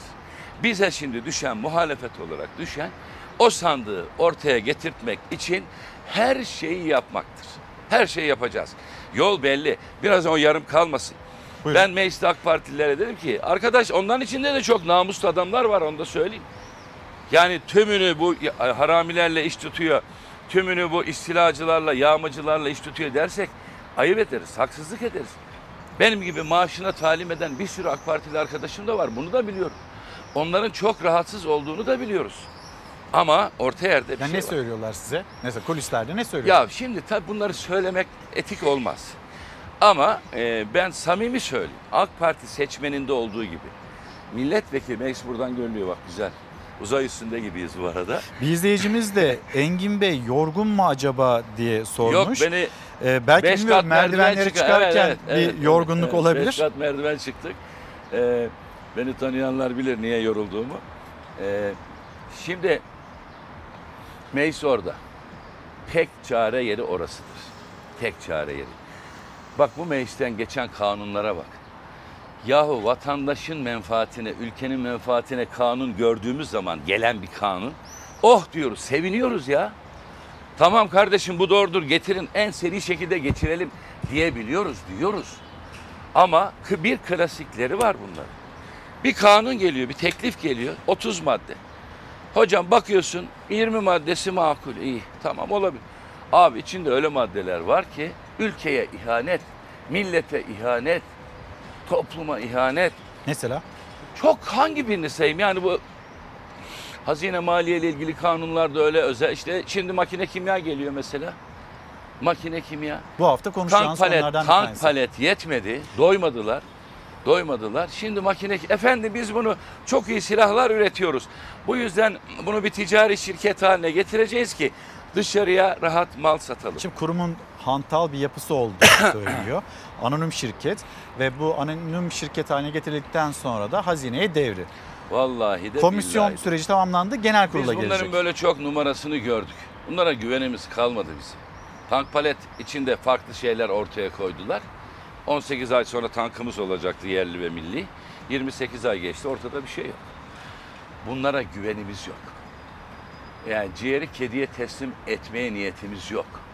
Kaldı ki ben kafalarından geçeni biliyorum. Savunma sanayinde beyefendi damatlar üzerinden, yakın aile efradı üzerinden Türk savunma sanayini oradan şekillendirmek, büyütmek ve dünyaya açılmak istiyor. Baktığın zaman Türk savunma sanayinin güçlenmesine ben iftihar ederim. İftihar ederim, mutlu olurum. Helal olsun derim. O zaman Öyle değil işte. Öyle değil. Kanal İstanbul gibi. Dert başka. Dert rant. Para, para, para. Allah gözlerini doyursun. Bunları bu millet doyuramadı. Kim doyurur? Şimdi Azerbaycan'a kafayı taktılar. Bu Türkiye'yi kuruttular. Sıra Azerbaycan'da. Makine Kimya Enstitüsü'nü özelleştirme yani önce şirketleştirme, ticarileştirme. Şu anda makine kimya zaten yurt dışına mal satıyor. Merak etmesin. Yani desinler ki makine kimyanın dışarıya sattığı bir şey yok. Satamıyor bu yüzden yalan. Yalan satıyor. Makine kimya dışarıya patır patır satıyor bazı mamulleri. Ve o, oradaki mühendislerimizi tebrik ediyorum. Hepsinin alnından öpüyorum. Hakikaten iyi şeyler yapılıyor. Ha şimdi iyi şeyler yapıldı. Beyefendi gözü oraya dikti. Çek elini kardeşim oradan çek. Kırıkkale'den çek elini. Makine kimyadan elini çek. Çekmez.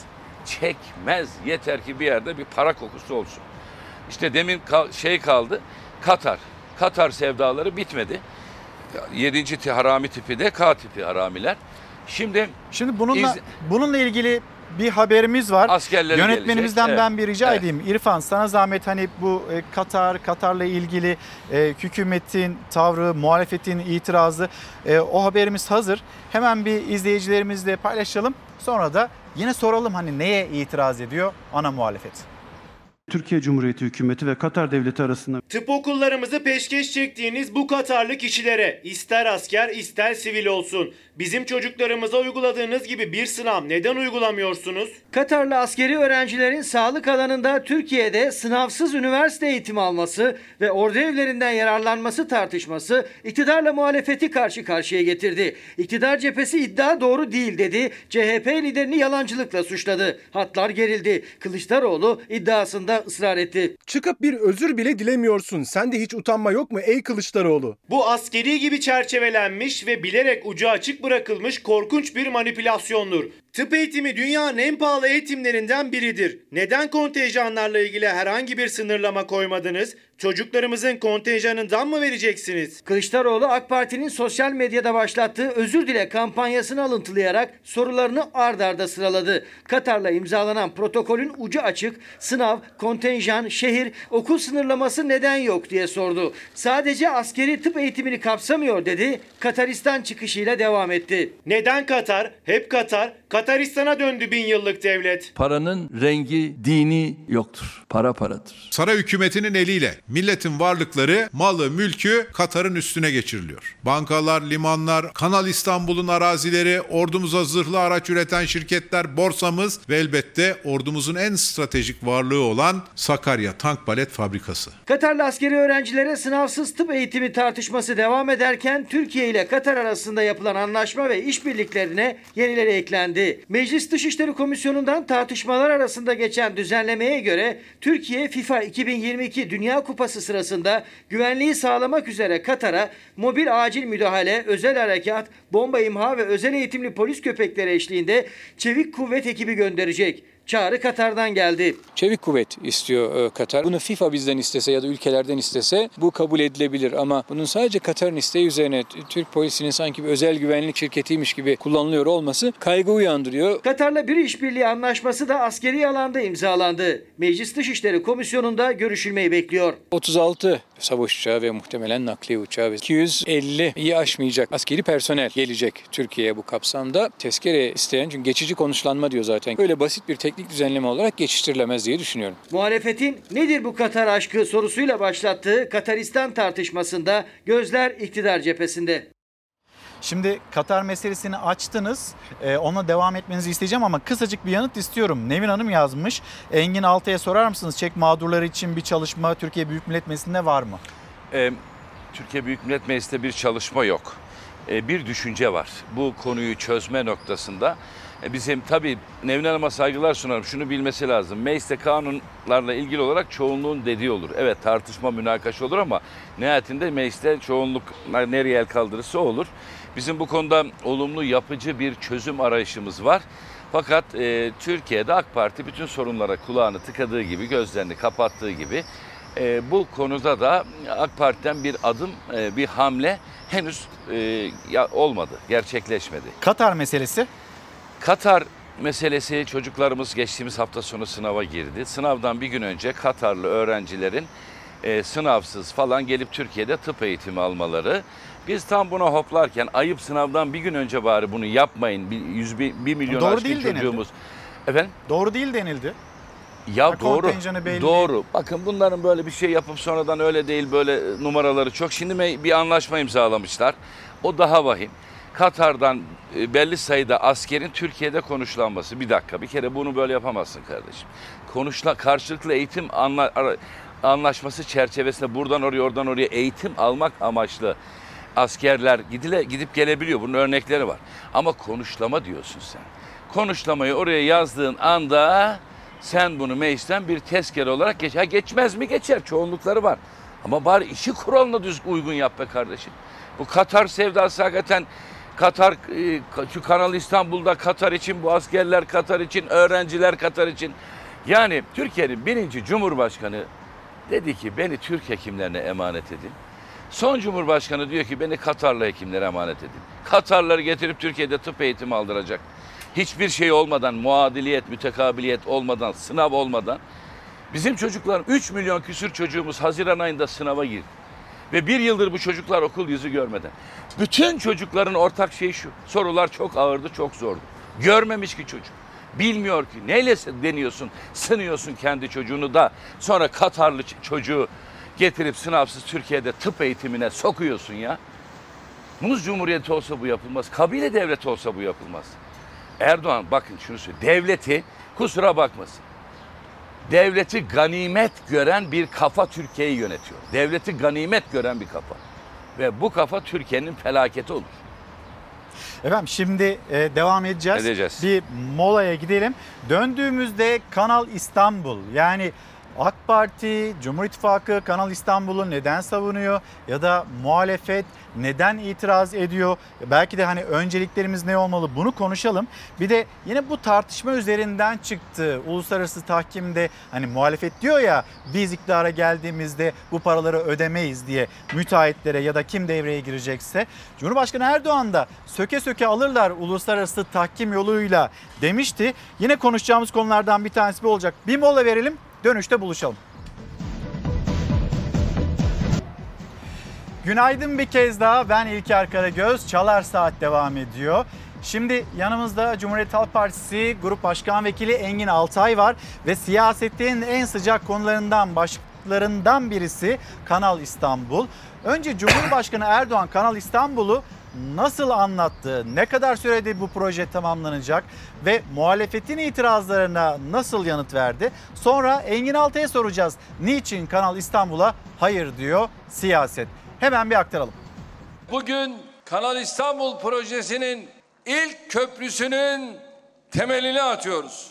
Rabbim Kanal İstanbul'u tamamlamaya bizleri muktedir eylesin. Her ne kadar birileri bize sorulmadı diye sızlanıyorsa da projenin her aşaması hukuka ve bilime uygun şekilde yürütüldü. Bak bu bir çeşme açılış töreni değil. Bir çeşme musluk takma töreni de değil. Dünyada örnek kanallardan bir tanesinin bugün temelini atıyoruz. Boğazı gemi geçişlerine kapatamayacağımıza göre artan trafiği karşılamak için yeni bir kanal inşası düşüncesini gündeme getirdik. Kanal İstanbul'a, İstanbul'un geleceğini kurtarma projesi olarak bakıyoruz. Ulaştırma ve lojistik koridorlarından daha fazla pay alması ile diğer stratejik unsurları da bunlara eklememiz gerekiyor. Kanalın her iki yanında planlanan 500 bin nüfuslu yerleşim alanlarının da İstanbul'un merkezindeki baskıyı ortadan kaldıracağına inanıyoruz. Sadece Türkiye'nin değil belki de dünyanın en çevreci projesi olarak hayata geçirilecektir. Kanal İstanbul'u yaklaşık 15 milyar dolarlık bir maliyetle 6 yıl içinde tamamlamayı hedefliyoruz. Buradan geçecek gemilerden sağlanacak gelir, diğer unsurlardan elde edilecek kazançta Kanal İstanbul kendi kendini rahatlıkla finanse edecektir.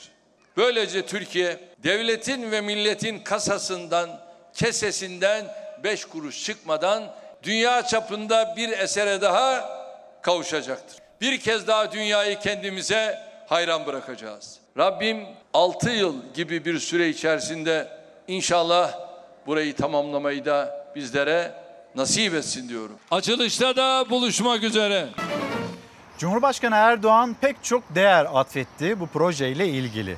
Mesela hukuka bilime uygun dedi, dünyada örnek olacak dedi, İstanbul'un geleceğini kurtarma projesi bu dedi. 6 yılda tamamlanacak ve 15 milyar dolar gibi bir e, finansman gerekliliğini hatırlattı. Kendi kendini finanse edecek dedi. Dünyayı bir kez daha kendisine hayran bırakacak bir proje diyor Cumhurbaşkanı. Siz niye itiraz ediyorsunuz? e, bilime ve hukuka aykırı değil dedi ya. Şimdi bu konuda bir kere işin bilimsellik kısmına AK Parti daha bakmış değil çok şükür. Harita üzerinden bu projenin adı şudur aslında. Kanal manzaralı yeni kupon ars, arazi, arsalar projesidir. Kanal manzaralı kupon ar. Bitti. Kupon kalmadı. Şimdi kanal açıp kanalın etrafında yeni kupon arsa yaratma işi. Bu kanalın chat raporu var mı? Yok. Doğru dürüst, hukuka uygun bir chat raporu yok.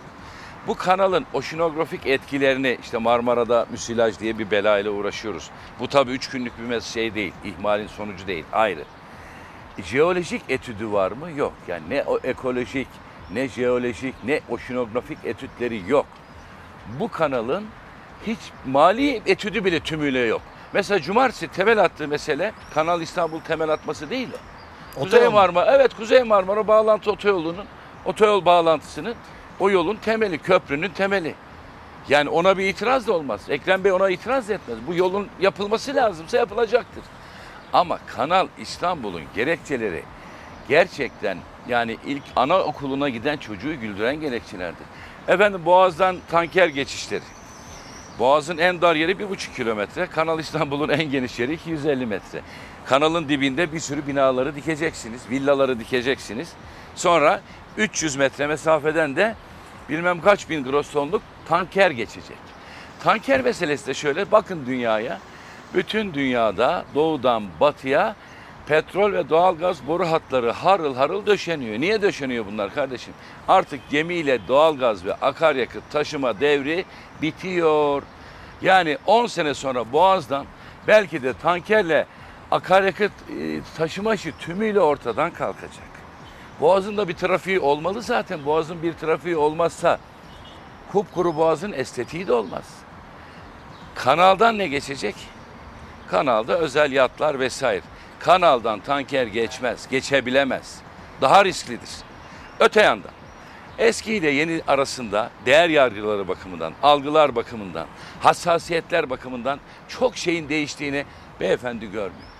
Şimdi bir ağaçtan yaprak koparınca kıyamet kopuyor ya. Bu kanalın orada çevreye vereceği zarar, yeraltı su kaynaklarına, içme su kaynaklarına vereceği zarar, Sazlıdere Barajı'nı bitirmesi bunlar kabul edilebilir şeyler midir? Ama Üç mesela. Ulaştırma Bakanı'nın açıklaması var. Karadeniz'in suyu Marmara'ya akacak, müsilaj içinde şifa olacak.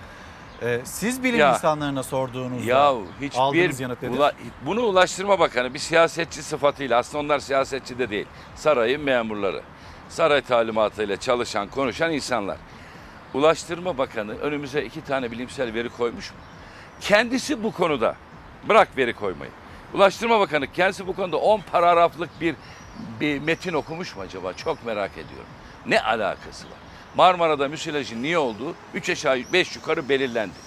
Bunu Karadeniz'den Marmara'ya, Marmara'dan Karadeniz'e su geçişkenliği sağlayarak çözülmesi diye bir ucube mantığı herkes herkes deli saçması bulur. Kimse de inanmadı zaten.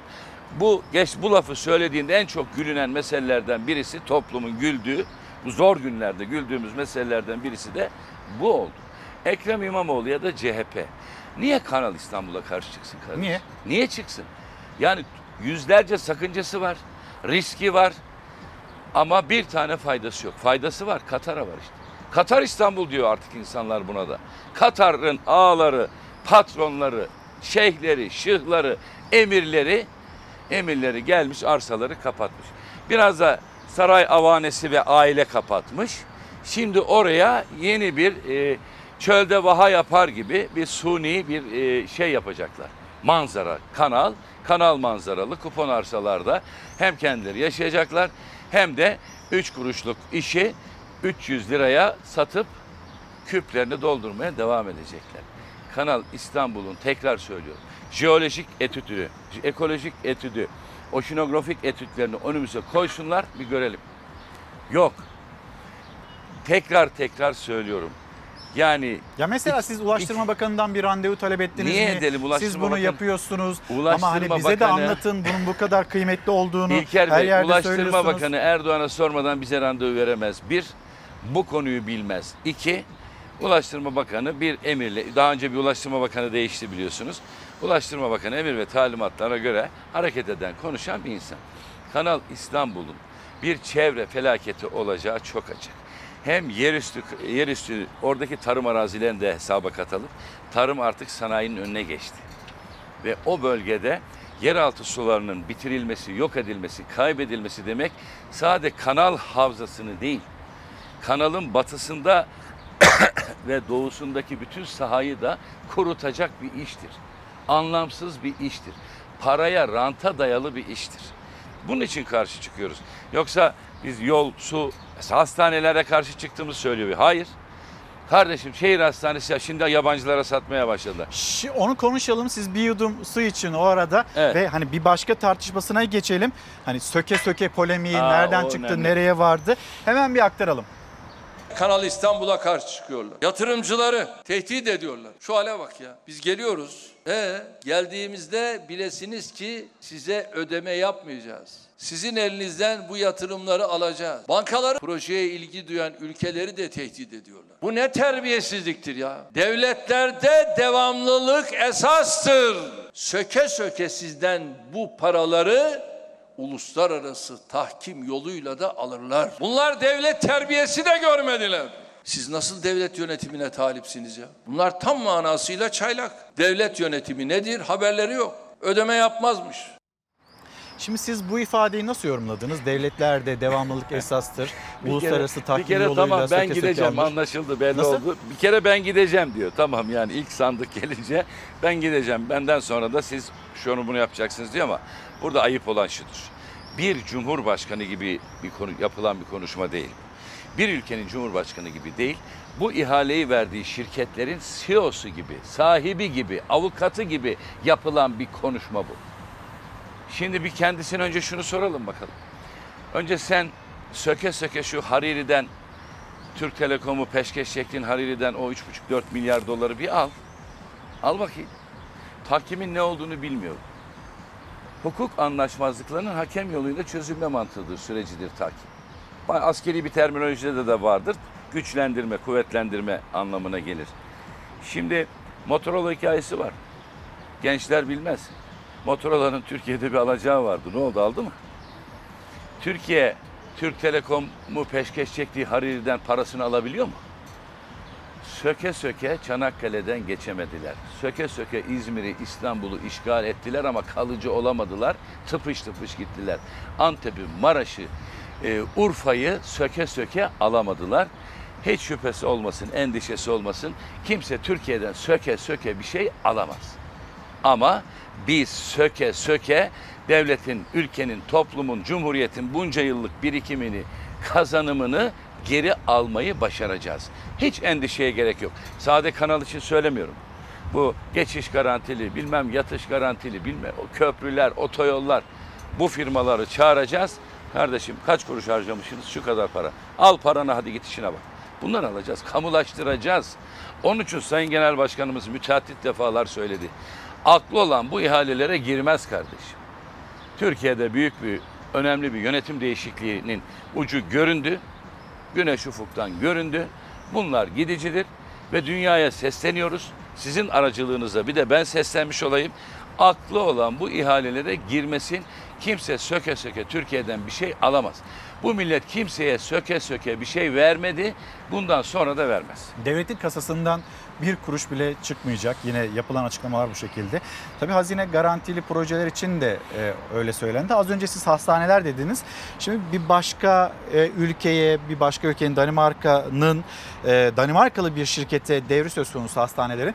Haberimiz hazır. Bununla ilgili ne düşünüyorsunuz? Onu da merak ediyorum. Onu da konuşalım. Buyurun. Rönesans firmasının astronomik kira bedellerini alamadığı zaman bir sorun çıktığında İngiliz mahkemelerinde çok daha kolay Türkiye Cumhuriyeti'ni sıkıştıracağını düşündükleri için de haklarını Danimarkalı firmaya devrediyorlar. Sağlık Bakanlığı bu işletme devrinin neresindedir ve Türkiye Cumhuriyeti vatandaşlarının sağlık hizmetlerine erişim haklarını korumaya yönelik gerekli müdahalelerde bulunmuş mudur? Devletin ödeme garantisi verdiği şirket bu haklarını götürüp daha sonra yabancılara satıyorsa açıkçası burada karşımıza çok vahim bir tablo çıkıyor. Türkiye günlerdir Beşşehir Hastanesi'ni işleten Türk şirketin hisselerini Danimarkalı şirkete satmasını konuşuyor ama muhalefetin sağlık güvencesi tehdit altında endişelerine de devlet kaynakları yabancılara gidiyor eleştirilerine de iktidardan henüz yanıt yok. İyi Partili Aytun Çıray müteahhitlerce yapılıp işletilen şehir hastaneleriyle ilgili Sağlık Bakanı Koca'nın yanıtlaması için meclise soru önergesi de verdi. Müteahhitlerin sözleşmelerinin dolmasına 6 ay kala kriz çıkarıp bakanlığınıza işi tekrar bize vermezseniz hastanelerdeki işleri kilitleriz. Kimse sağlık hizmeti alamaz. Tehdidinde bulundukları iddiaları doğru mudur?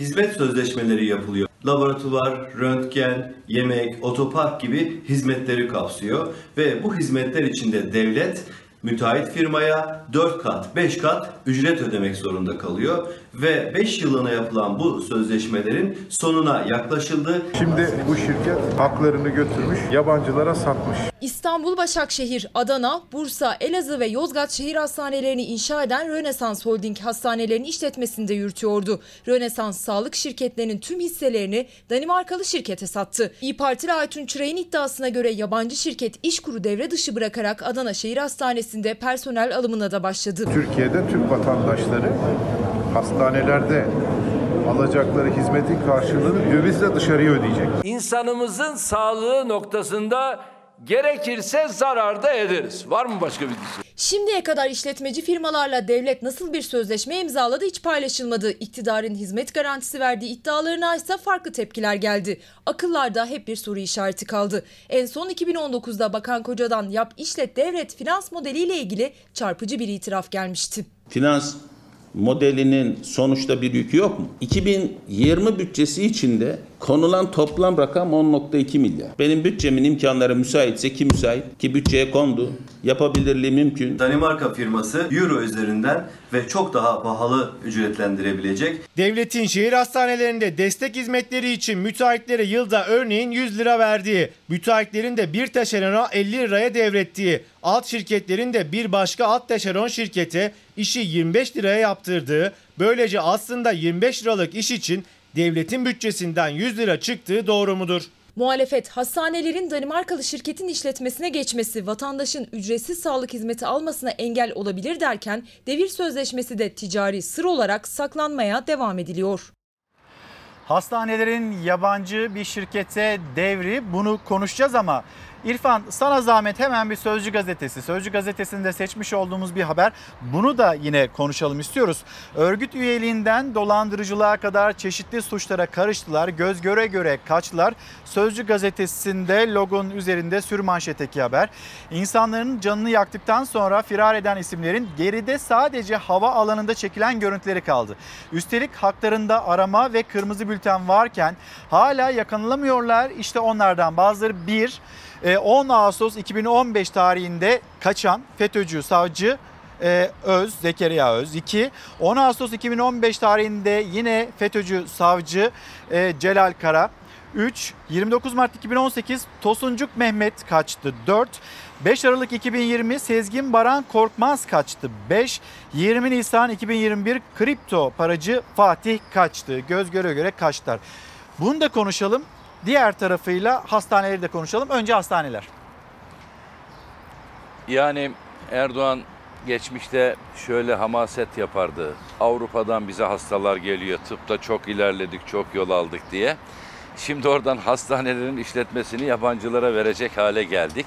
Bu tabii tümüyle sağlıktan ziyade, işin sağlık kısmından ziyade gene her zaman olduğu gibi harami mantığı var burada da. Burada da Moğol taktiği, Timur taktiği var bu hastaneleri kendi yandaşlarına yaptırdılar. Şimdi sıkıştılar. Sıkıştılar. Kendi yandaşları, yerli yandaşları, yerli ve milli yandaşları yarın bir sorun çıkar diye yabancı ortak alıyorlar bana göre. Hani diyordu Erdoğan söke söke alırlar parayı falan. Yabancı Londra mahkemelerinin e, şeyinde, hakemliğinde devleti soymaya, yandaşları zengin etmeye, yandaşları yandaşlara peşkeş çektiklerini devletin, milletin ödemesi için yeni bir mekanizma kurmaya çalışıyorlar. Bunun başka bir izahı olamaz. Yani niye adam devrediyor yabancı bir firmaya? İşte efendim Londra mahkemelerinde orada işler daha seri ve hızlı yürüsün. Başka mantık olabilir mi? Olamaz. Hesap üstüne hesap, hesap içinde hesap, tek gaye belli ama. Küpler dolacak. Dolmayan küpleri var bunların. Bunu tabii kabul etmek mümkün değil. Tıpkı kanalda olduğu gibi söke söke de kimse Türkiye'den, devletten bu paraları tahsil edemeyecektir. Bu senaryo boş bir senaryo. Eğer bu mantıkla yapılıyor ise yani yerli işbirlikçiler, e, bu hastaneyi yapan yerli firmalar yabancı sermaye ile takviye edip daha büyük hamlelere girişecekmiş ben onu bilmem. Ama Türkiye'de vatandaşın gittiği hastanenin patronu yabancıysa bu Türkiye'nin en büyük ayıbıdır. Bunu kabul edilebilir bir yanı yoktur. Erdoğan her konuşmasında yerli, milli ağzından düşürmez. Ama gel gör ki makine kimya gibi, tank palet gibi şimdi hastaneleri de yabancılara devretmek Türkiye'nin egemenlik haklarının Erdoğan için zerre kadar önemli olmadığının, Erdoğan için önemli olan şeyin sadece ve sadece dolar olduğunun açık bir göstergesidir. Şimdi hani az önceki konuşmanızda da söylediniz. Yine programın başlangıcında da söylediniz. İşte yerli işbirlikçiler diyorsunuz. Çete e, Evet. ithamında e, iddiasında bulunuyorsunuz. Yani bu hani söylem olarak çok sert değil ya mi? Ya da Arkadaş ben yaşıyorum, görüyorum, duyuyorum. Başında programın bir şey söyledim. Bu memlekette insanlar ticaretten para kazanır idi. Şimdi bu memlekette insanlar siyasetten para kazanır hale gelmiş. Rüşvetler, dolarlar artık bin dolar diye geçmiyor. On bin dolar mafyadan maaşa bağlanan siyasetçi ö- numune bir örnek. Adam diyor ki ben arabasının bagajına çantalarla dolar koydum diyor. Demin söyledim bir harami tipi de bunlar işte. Suç örgütlerinden maaş alan, bahşiş alan, tatil alan, e, ödenek alan, tahsisat alan siyasetçiler var bu ülkede. Biz, biz bunları konuşmayacağız mı kardeşim? Hep söylerim soğan soyarken gözün yaşarıyor ya. Devlet soyuluyor insanların gözü niye yaşarmıyor? Niye isyan edilmiyor? Bu şimdi isyandan hemen bir şey çıkarırlar. İtiraz demokrasilerde vardır. Demokrasi demek itiraz demektir. Demokrasi demek tepki ve protesto hakkını kullanmak demektir. Demokrasi demek sokak demektir. Türkiye'de bunlar ağzımıza aldığımız zaman ya PKK oluyoruz, ya FETÖ'cü oluyoruz, ya dış güçlerin piyonu oluyoruz. Hayır kardeş. Dış güçlerin piyonu olan da PKK ile FETÖ ile dün de bugün de ilişki içinde olan da onlardır. Odur, kendisidir. Bunu ispatlayacak 100 tane laf ettik. Mesela ağzımızı açtığımızda bize dava açıyor. Sayın Genel Başkanım Erdoğan için dedi ki Erdoğan sen PKK'ya da, IŞİD'e de, FETÖ'ye de yardım ve yaptın dedi. 50 defa. 50 defa söyledim. Bakın Erdoğan'ın bir sürü davası var. Ama bu konuda dava açmıyor. Niye? Buradan çağırıyorum. Recep Tayyip Erdoğan'a sesleniyorum. Kemal Kılıçdaroğlu seni FETÖ'ye, PKK'ya, IŞİD'e yardım ve suçladı. Yüz kere dinledim ben. Niye dava açmıyorsun? Niye? Sizce? İşte onu o cevaplasın. Benim belli çünkü iddialar doğru. Kemal Kılıçdaroğlu mahkemede eğer dava açarsa bu iddiaların hepsini çürütecek belgeye sahip, bilgiye sahip. Bırak Kemal Kılıçdaroğlu. Hepimiz sahibiz. Herkes sahip. Şimdi şu sözcüde bir manşet var. Neydi? Kaçtılar diyor. Gö- Göz Kab- göre göre kaçtılar. Kabul etmem. Bu, bu, bu manşeti ben kabul etmem. Ne kaçması kardeşim? Hepsi yollandı. Bu şuna benziyor. Kaçma yok. Hepsi İçişleri Bakanı'nın Erdoğan'ın bilgisi dahilinde yollandı. Usulünce yollandı. Hani şey diyorlar ya FETÖ devlete sızmış. Ben bunu da kabul etmem. FETÖ devlete sızmadı. FETÖ devlete yerleştirildi. Daha ileri gidiyorum. FET, devlet FETÖ'ye teslim edildi. Ne sızması? Ne kaçması? Bunların işte saydınız. Mesela Zekeriya Özü yazmış sözcü, birini unutmuş sözcü. Adil Öksüz. En önemli odur. Zekeriya Özden ve e, Cahit Kara'dan daha önemlidir. Bu noktada, FETÖ noktasında. Celal Kara. Celal Kara, pardon Cahit mi dedim?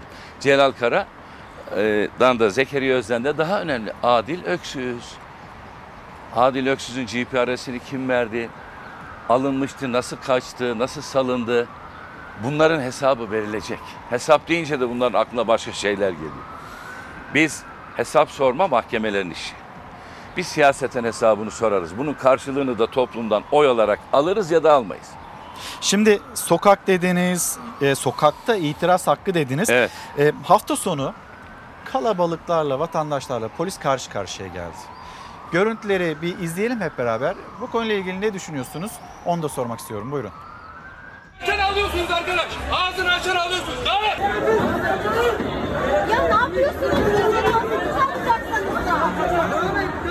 Ben ölüyordum yani öyle söyleyeyim yani. Benim nefesim gitti yani. Ben dedim tamam bitti. Daha başlamasına 2-3 saat varken "Nereden ağzını açanı alın diye bir emir. Hepsi herkesi bir anda alınmaya başladı. Ben de fotoğraf çekerken bileğimden büküp kameramı yere fırlattı ve kameram yere düşünce ben bu işin artık onlar açısından bir sınırı olmadığını gördüm.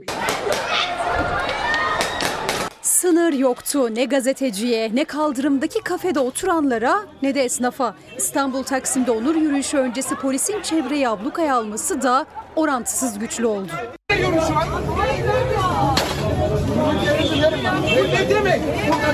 Bu ne demek? Ya? Oysa yasak değildi. Cumartesi günü İstanbul'da mekanlar açıktı ve o mekanlarda oturup yemek içmekte. Ama polis bir anda ara sokakları doldurdu. Daha İstiklal Caddesi'nde yürüyüş başlamadan gergindi caddeye çıkan sokaklar. Kaç kişi. Kapat kamerayı. Kapatın. Kapatın. Kapatın. Basın mensubu. Kapatın. Basın mensubu. Çevredeki binalardan korkan çocuklar için ses yükseltenlere polis sert çıktı. Korkmuyorsunuz çocuklar korkuyor burada. Lan kes sesini.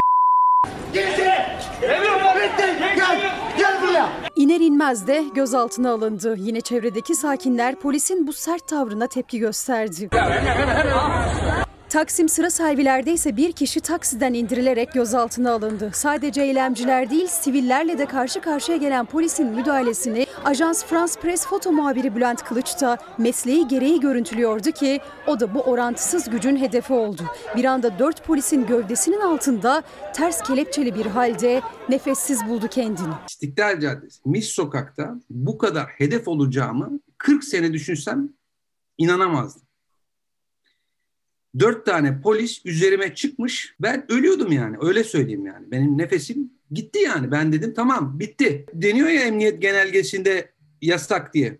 Neyse ki o insanlar ellerinde telefonlarla bir anda orada gazetecisine sahip çıktı. Değil mi? Normalde biz o insanlara sahip çıkmak için, normalde biz o insanların haklarını savunmak için oradaydık. Bülent Kılıç'ın kamerası kırıldı ama cep telefonları girdi bu kez kayda ve tüm o anlar an be an kaydedildi.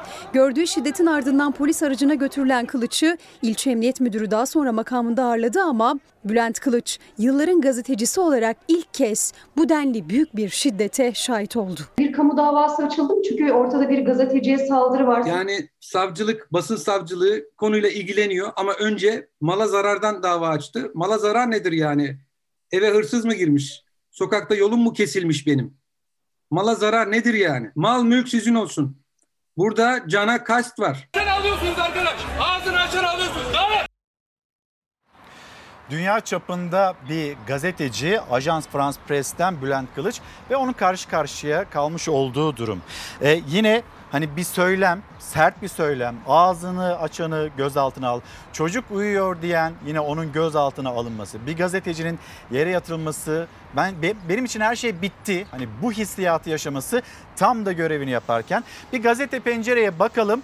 Hukuk devletinde bunun adı ne? Gazete Pencere'nin manşeti. Onur yürüyüşü sırasında ortaya çıkan görüntülere tepki yağdı. CHP polisin göstericilere konuşanı alın demesini, kafede oturanları gözaltına almasını zorbalık diye tanımladı. İçişleri Bakanlığı ise polise direnenleri gözaltına almak zorbalık değildir yanıtını verdi. Hukuk devletinde bunun adı ne? Haberin manşeti. Siz ne söylersiniz? Ee, biraz önce 3600'ü konuşurken şöyle dedim. Kahraman Türk polisi şehit olmaktan korkmuyor ama emekli olmaktan korkuyor demiştim. Şimdi bu vesileyle kahraman Türk polisimize de seslenmek isterim. Kanunsuz emirleri uygulamayın. Ağzını açanı alın ne demek? Yani Türkiye'de orta yerde bir anayasa var. Anayasada açık hükümler var. Temel hak ve özgürlükler noktasında başlığında sayısız maddeler, hükümler var. Demokrasinin bir tepki ve protesto rejimi olduğunu Erdoğan unutmuş olabilir. Ama kahraman Türk polisinin bunu unutmaması gerekir. Polisimizin görevi tepki ve protesto hakkını kullananların güvenliğini sağlamak. Onları darp etmek, onlara orantısız güç kullanmak, her e, ağzını açanı o verilen emniyede olduğu gibi gözaltına almak, eline kelepçe vurmak, ters kelepçe vurmak, yere yatırıp tekmelemek değil. Bunlar Türkiye adına utanç tablolarıdır. İnsanlık adına utanç tablolarıdır. Toplumumuz açısından da, iç barışımız açısından, toplumsal tesanütümüz açısından da hoş olmayan görüntülerdir. Kanunsuz emri Türk polisi uygulamamalıdır. Polis şefleri, polis müdürleri de artık saray dal kavukluğundan, bakanlık dal kavukluğundan arınmalıdır. Kanun neyse onu yapmalıdır. Anayasa yazar. Herkes önceden izin almaksızın toplantı ve gösteri hakkını kullanır der. Bunu kullanacağız. Zaten AK Parti'nin Erdoğan'ın bir isteğiydi. Aman bir sokaklara çıksınlar. Ben de içlerine 3-5 ajan yerleştireyim. Ortalık kırılıp dökülsün. Buradan prim yapayım. Tabii biz boyuna gelmeyeceğiz. Ama insanların, öğrencilerin, esnafın, çiftçinin, işte onur yürüyüşüne katılan insanların bu haklarını kullanmaları demokrasi teminatıdır, anayasal teminattır, güvencedir. Bak Türkiye Dünya Özgürlükler Raporu 2017'de kısmen özgür ülke sayılırken bugün Dünya Özgürlükler Raporu'nda Türkiye artık özgür ülke olarak anılmıyor, görülmüyor, gösterilmiyor, kabul edilmiyor. Bu hoş bir şey mi? İyi bir şey mi? Bu çağda iyi bir şey mi bu? Türkiye'nin özgür olmayan ülkeler listesinde görünmesi. Turizm turizm diye bağırıp çağırıyorsunuz. Biz de isteriz. Türkiye'nin turizm geliri artsın. 30 milyarsa 80 milyar, 100 milyar dolar olsun. Niye istemeyeyim? Şeref duyarız, gurur duyarız. Hoşumuza gider. O para ülkemize, insanımıza tabii beşli çeteden falan kalırsa gidecek. Ama Niye- dediğiniz Nasıl turist gelsin kardeşim? Sen Dünya Özgürlükler raporunda artık özgür olmayan ülke iken sana nasıl turist gelsin? Turisti de geçtim ya. Temel hak ve özgürlükler, insan hakları, doğa ve çevre haklarından daha kıymetli bir şey artık yok. Eski tabular, değer yargıları, algılar yıkıldı kardeşim. Bunlar yok artık. Şimdi ne var? Önce özgürlük, önce insan. Hatta doğa ve çevre bazen, hatta hayvan hakları insanın da önüne geçiyor zaman zaman. Bak şimdi meclis hayvan hakları kanun teklifi Niye var. çok uzun süredir mecliste ve çıkmıyor? E işte onu da bakın mecliste meclisin gündemini belirleyen çoğunluk Cumhur İttifakı. Cumhur İttifakı'nın olmaz dediği hiçbir şey genel kurula. Sizin o düzenlemede yasada itiraz ettiğiniz bir şey var mı? Ee, hayvan hakları da yok. Hayır hayvan hakları daha da iyileştirilebilir. O noktadayız. Ee, biz tekrar söylüyorum bakın mecliste Cumhuriyet Halk Partisi herkes şöyle bilmelidir. İyiye iyi, kötüye kötü diyoruz. Milletin, devletin, toplumun, ülkenin lehine olan her şeye evet kardeşim ne güzel olmuş deyip biz de destek veriyoruz. Ama Çin'e mutlaka bir şey sokuyorlar. Yani bunların meclisteki anlayışı 800 gram 800 gram dana kıymasının içine 200 gram domuz kıymasını karıştırıyorlar. Olmuyor işte o zaman. Yani bir şey ya danadır ya domuzdur. Biraz ondan biraz bundan olmaz. Bu iyilerin içinde şunu da ara- aradan kaptırma. Bunlar müteahhitlik falan böyle kaptırma maptırma işlerini iyi biliyorlar. Kanunlarda da bunu yapıyor. Aradan şunu kaptırıverelim. Bu olmaz. Olmaz. Ama burada hani her pazar e, video yayınlayan e, şahsın e, devletteki kirlilikleri çarşaf çarşaf sermesi bir şeyi gösterdi. Şunu düşündüm. Hani Allah esirgesin kimsenin başına vermesin. Bir doğum olur, bir bebek dünyaya gelir. Bir, bir uzvu eksiktir. Şimdi AK Parti'yi şöyle görüyorum. AK Parti doğuştan bir uzvu eksik doğmuş. Eksik uzvu ayağı. Şimdi bir dönem bir dönem AK Parti PKK ipine sarıldı bunu biliyoruz. Ee, bir dönem Çözüm IŞİD- süreci e. IŞİD'le böyle e, bir iyi çocuklar muhabbeti, silahlar, milahlar. Ama AK Parti bir dayanak, payanda olmadan ayakta duramıyor. FETÖ AK Parti için bir dayanaktı. FETÖ'yle, FETÖ'yü bir payanda gibi kullanarak bir süre ayakta durdu. Sizin bu tezinize göre şimdiki dayanak. E şimdi e, şimdi mafya. Mafya hayır şimdi değil yani bugüne kadar FETÖ'den sonra belli ki belki FETÖ ile eş zamanlı Mafya ile devlet iç içe geçmiş. Bir siyasi partide mafyaya bulaşmış, suç örgütüne bulaşmış biri varsa o partiyi bağlar, partiyi lekeler. Ama devlet mafyayla iç içeyse, içli dışlıysa o toplumu perişan eder. O sakat. İşte çürüme, sade hırsızlıkla çürümedi devlet. Mafya ilişkileriyle, terör örgütleri ilişkileriyle, devleti terör örgütlerine peşkeş çekmek suretiyle, mafya ile devleti ortaklaştırmak suretiyle, bakanlıkta, makam odasında sen şu 45 milyon doları ver, seni yollayalım biraz dinlen e, şeyleriyle, e, sohbetleriyle devlet çürüdü. Şimdi mafya da bitti. Şimdi ne var? E, Katar ayağı var. Bir ayak lazım bunlara. Bir ayak lazım. Yani kendi başına AK Parti ayakta duramıyor. Bu bir dönem PKK oldu, bir dönem FETÖ oldu, sonra mafya oldu. E, mafya tabii ifşa edildi. Ha mafyanın bir kısmı tabii. Şimdi iki tane adı suç örgütü e, örgütlerinde geçen isimden birisini devlet neredeyse utanmasa devlet nişanı verecek. Birisini de sürgün ediyor. Sürgün ettikleri konuşunca e bu sefer vay efendim işte falan filan garip bir tablo. Devletin içinde birileri sürgün edilenin yanında, birileri Türkiye'de devlet nişanı vermek istediklerinin yanında. Bak şu manzaraya bak. Türkiye Cumhuriyeti Devleti'nin geldiği hale bak. Şimdi bunu ben görüyorsam, bunu AK Parti'ye oy veren, bırak oy verenden geçtim. AK Parti ilçe başkanlığı, il başkanlığı yapmış milletvekillerimiz görmüyor mu zannediliyor? Erdoğan bunların görülmediğini mi zannediyor?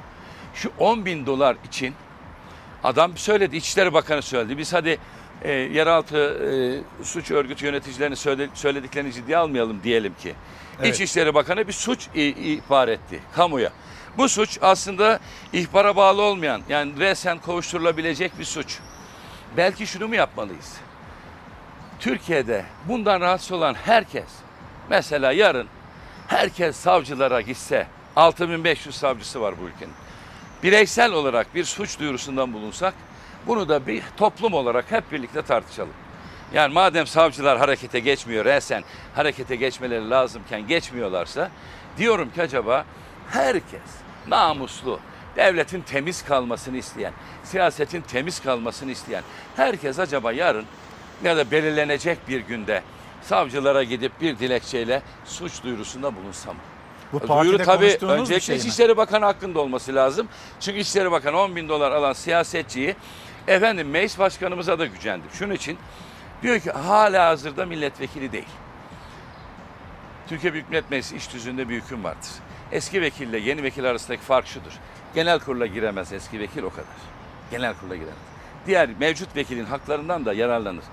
Dolayısıyla bu 10 bin dolar mafyadan haraç, e, harçlık alan, maaş alan siyasetçinin mevcut milletvekili olmaması meclisi it- itibarını temizler mi? Eski vekil. Türkiye Büyük Millet Meclisi'nde makul bir süre görev yapmış bir milletvekili bu. İddia. Meclis buna nasıl kayıtsız kalır? Efendim şimdi milletvekili değil eski vekil. Ayıp ya. Böyle şey olabilir mi? İki şey leke. Ben devlet lekeli bak. Devlet çürüdü diyorum zaten. Evet. Bir tane temiz yer var bence her şeye rağmen. Meclis bak orada buradan görülüyor. Burayı kirletmememiz lazım. Bura kirlenirse de toplum çöker. Bura kirlenirse de devlet çöker. Efendim çok teşekkür ederim. Ee, süremiz de çok azaldı. Ee, bugün için noktalayalım. Belki ilerleyen günlerde, haftalarda yine buluşuruz Türkiye'nin İnşallah. sıcak gündemiyle, başlıklarıyla ve belki de en yakıcı gündem olan ekonomi Bu günler başlığıyla. iyi günlerimiz. Bunu söylediğim için üzgünüm ama bu günler iyi günlerimiz. Öyle olmasın. Ee, Olmasın dileriz tabii. daha güzel günler e, görebilelim. Hep birlikte Cumhuriyet Halk Partisi Grup Başkan Vekili Engin Altay ile konuştuk. Ben kendisini uğurlarken esnaf diyeceğiz, çiftçi diyeceğiz. Onların yaşadığı sorunları aktaracağız. Alıyoruz 5'e satalım diye uğraşıyoruz 3'e olmuyor olmuyor. Çiftçilik bitti.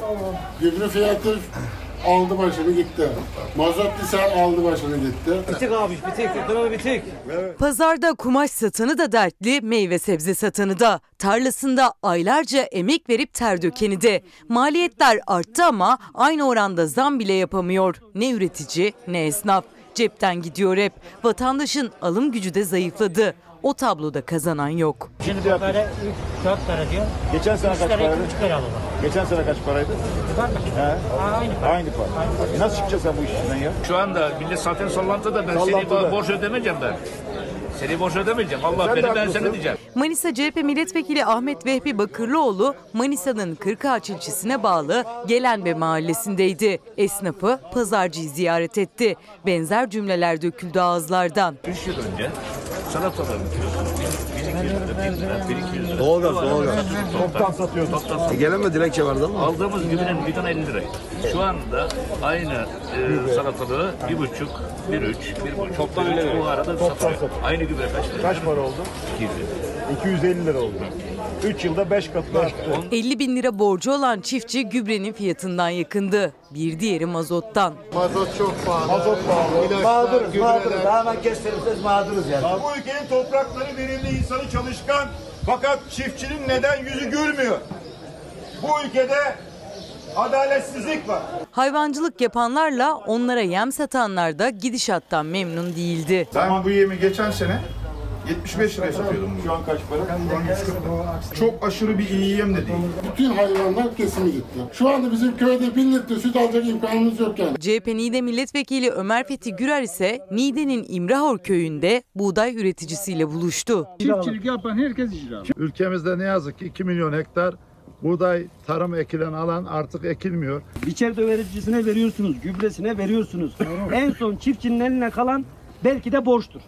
Yani evine götüreceği buğday da yok yani şu anda. Bu yıl kuraklıkla da boğuşan çiftçi yaklaşan tehlikeye dikkat çekti. Belki bu yıl Türkiye genelinde un fiyatları 250'yi görecek. Yani ekmeğe, una erişmek zorlaşacak. Çok zorlaşacak. Memleketten birkaç haberle devam edelim. Adana'ya götüreceğiz sizleri. İsmi kütüphanede yaşayan bir kahraman. Sözleşmeler Mehmet Erdoğan. Şehitler vurulunca değil, unutulunca ölürler. Bizler unutmadık, unutmayacağız.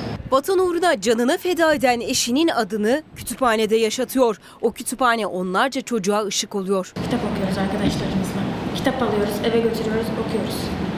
Piyade sözleşmeli er Mehmet Erdoğan 2 yıl önce PKK'lı teröristlerin saldırısı sonucu Hakkari'de şehit düştü. Eşi Tuğba Erdoğan şehidin adının yaşaması için Adana'nın İmamoğlu ilçesindeki Cumhuriyet Ortaokulu'nda bir kütüphane açtı.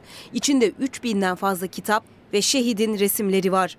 Vatanımız, bayrağımız için bir yerlerde canından, ailesinden vazgeçen şehitlerimiz var. Başta eşim Mehmet olmak üzere bütün şehitlerimiz unutulmasın. Boş zamanlarımızı burada kitap okuyarak geçiriyoruz. Telef okul okul çıkışları bir saatimizi burada geçiriyoruz. Ee, hikaye oku- okuyarak kendimizi geliştiriyoruz. Şehit Mehmet Erdoğan'ın adı uğruna canını verdiği vatanının çocuklarını aydınlatıyor. Çok uzun süredir veremediğimiz ve paylaşmayı da özlediğimiz bir haber. Konser haberi yer Eskişehir. Kaybetsem de üzülmem asla Ne boş kaygılarım Korkma bana hiçbir şey olmaz Eskişehir'de koronavirüs vakalarının arttığı dönemde durdurulan açık hava konserleri tekrar başladı. Eskişehirliler bu kez alternatif rock keyfi yaşadı. Yüreğim buluttan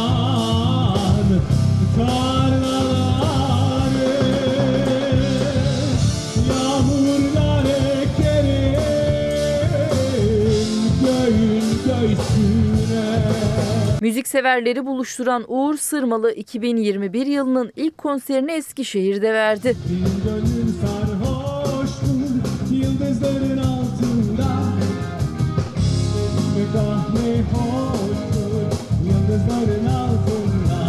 Sazova Bilim Kültür ve Sanat Parkı Amfiteyatro'da dinleyicilere unutulmaz anlar yaşatan alternatif rock konseri ücretsiz ve pandemi kuralları gereği seyirci kapasitesinin üçte bir oranına uygun şekilde gerçekleştirildi.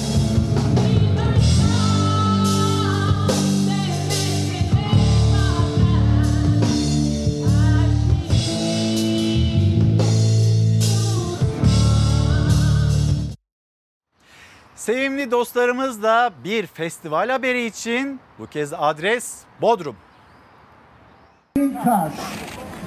İsmi Frida Hayvanseverler Pati Festivali'nde buluştu. Ortaya renkli ve eğlenceli görüntüler çıktı. Bodrum'da 30'a yakın sivil toplum kuruluşunun katılımıyla gerçekleşiyor Doğa, Çocuk ve Hayvan Hakları temalı Pati Festivali. Festivalde sevimli dostlar sahipleriyle birlikte yarışma heyecanını yaşarken çocuklar aileleriyle birlikte sokak hayvanlarına kulübe boyadı. İleride akut tutantumuz var. Akut İzmir ve Elazığ depreminde birçok kişiyi kurtaran Bob isimli K9 köpeği de vardı festivalde. Bob'un gösterisi büyük alkış aldı. çok teşekkür ediyorum. Festivalde hayvan hakları dernekleri barınak hayvanları ve ziyaretçilere dağıtılmak üzere toplam 4 ton mama bağışının yapıldığını söyledi. Türkiye onu bizimkilerin Cemili olarak tanıdı ve Türkiye şimdi ona usta bir sanatçıya Uğurtan Sayıner'e veda ediyor. Sevim koş kavga başladı. Heh, bu da girdi araya tamam. Kapı kapalı. Nereden geldin sayın abim?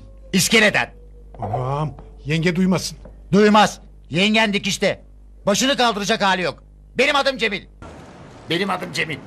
Bundan sonra böyle. Dakika sektirmek yok. Jet gibi. Sayemde seçildi Sabri Bey biliyorsun değil mi? Biliyorum efendim biliyorum. Eksik olmayın her şeyin farkındayım. Kavgayı kaçırıyorsun Sevim.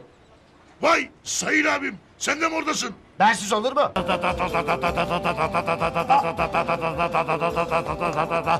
Geldiler mi adam? A, kim kim efendim? Sevimler. E vallahi haberim yok Sen efendim. şöyle dur. Dur. Komandolar durmaz Sevim. Durma, Şuradan hadi bir gel, dalarım. gel, gel Cemil, Dalıyorum. Dikkat!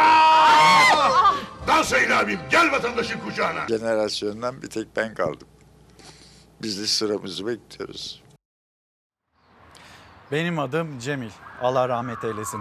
Efendim şimdi bir mola verip hemen döneceğiz. Günaydın bir kez daha Çalar Saat'e nokta koyma vakti geldi. İhtiyacımız olan başlığıyla konuştuk biz bugün. Elimizden geldiğince sizin mesajlara bakmaya çalıştık. Aynı zamanda siyaset, ekonomi, çiftçimiz hepsini yavaş yavaş böyle sizinle paylaşmaya gayret ettik. Kapatırken hani alışık olduğunuz üzere gelen kitaplarımız var. Onları da gösterelim. Gelen kitaplardan bir tanesi Cumhur Ertekin Zulmün Tarihi İnsan İnsanın Kurdudur. Ve yine bir başka kitabımız Hasbihal. Dayı Yeğen Sohbetleri Doktor Ali Yılmaz bize ulaştırılan kitaplardan bir tanesiydi. Ve yine çocuklarımız için bir kitap Mavi Mucize Ceren Kerimoğlu meslektaşımız Ceren Kerimoğlu imzalı bir kitap.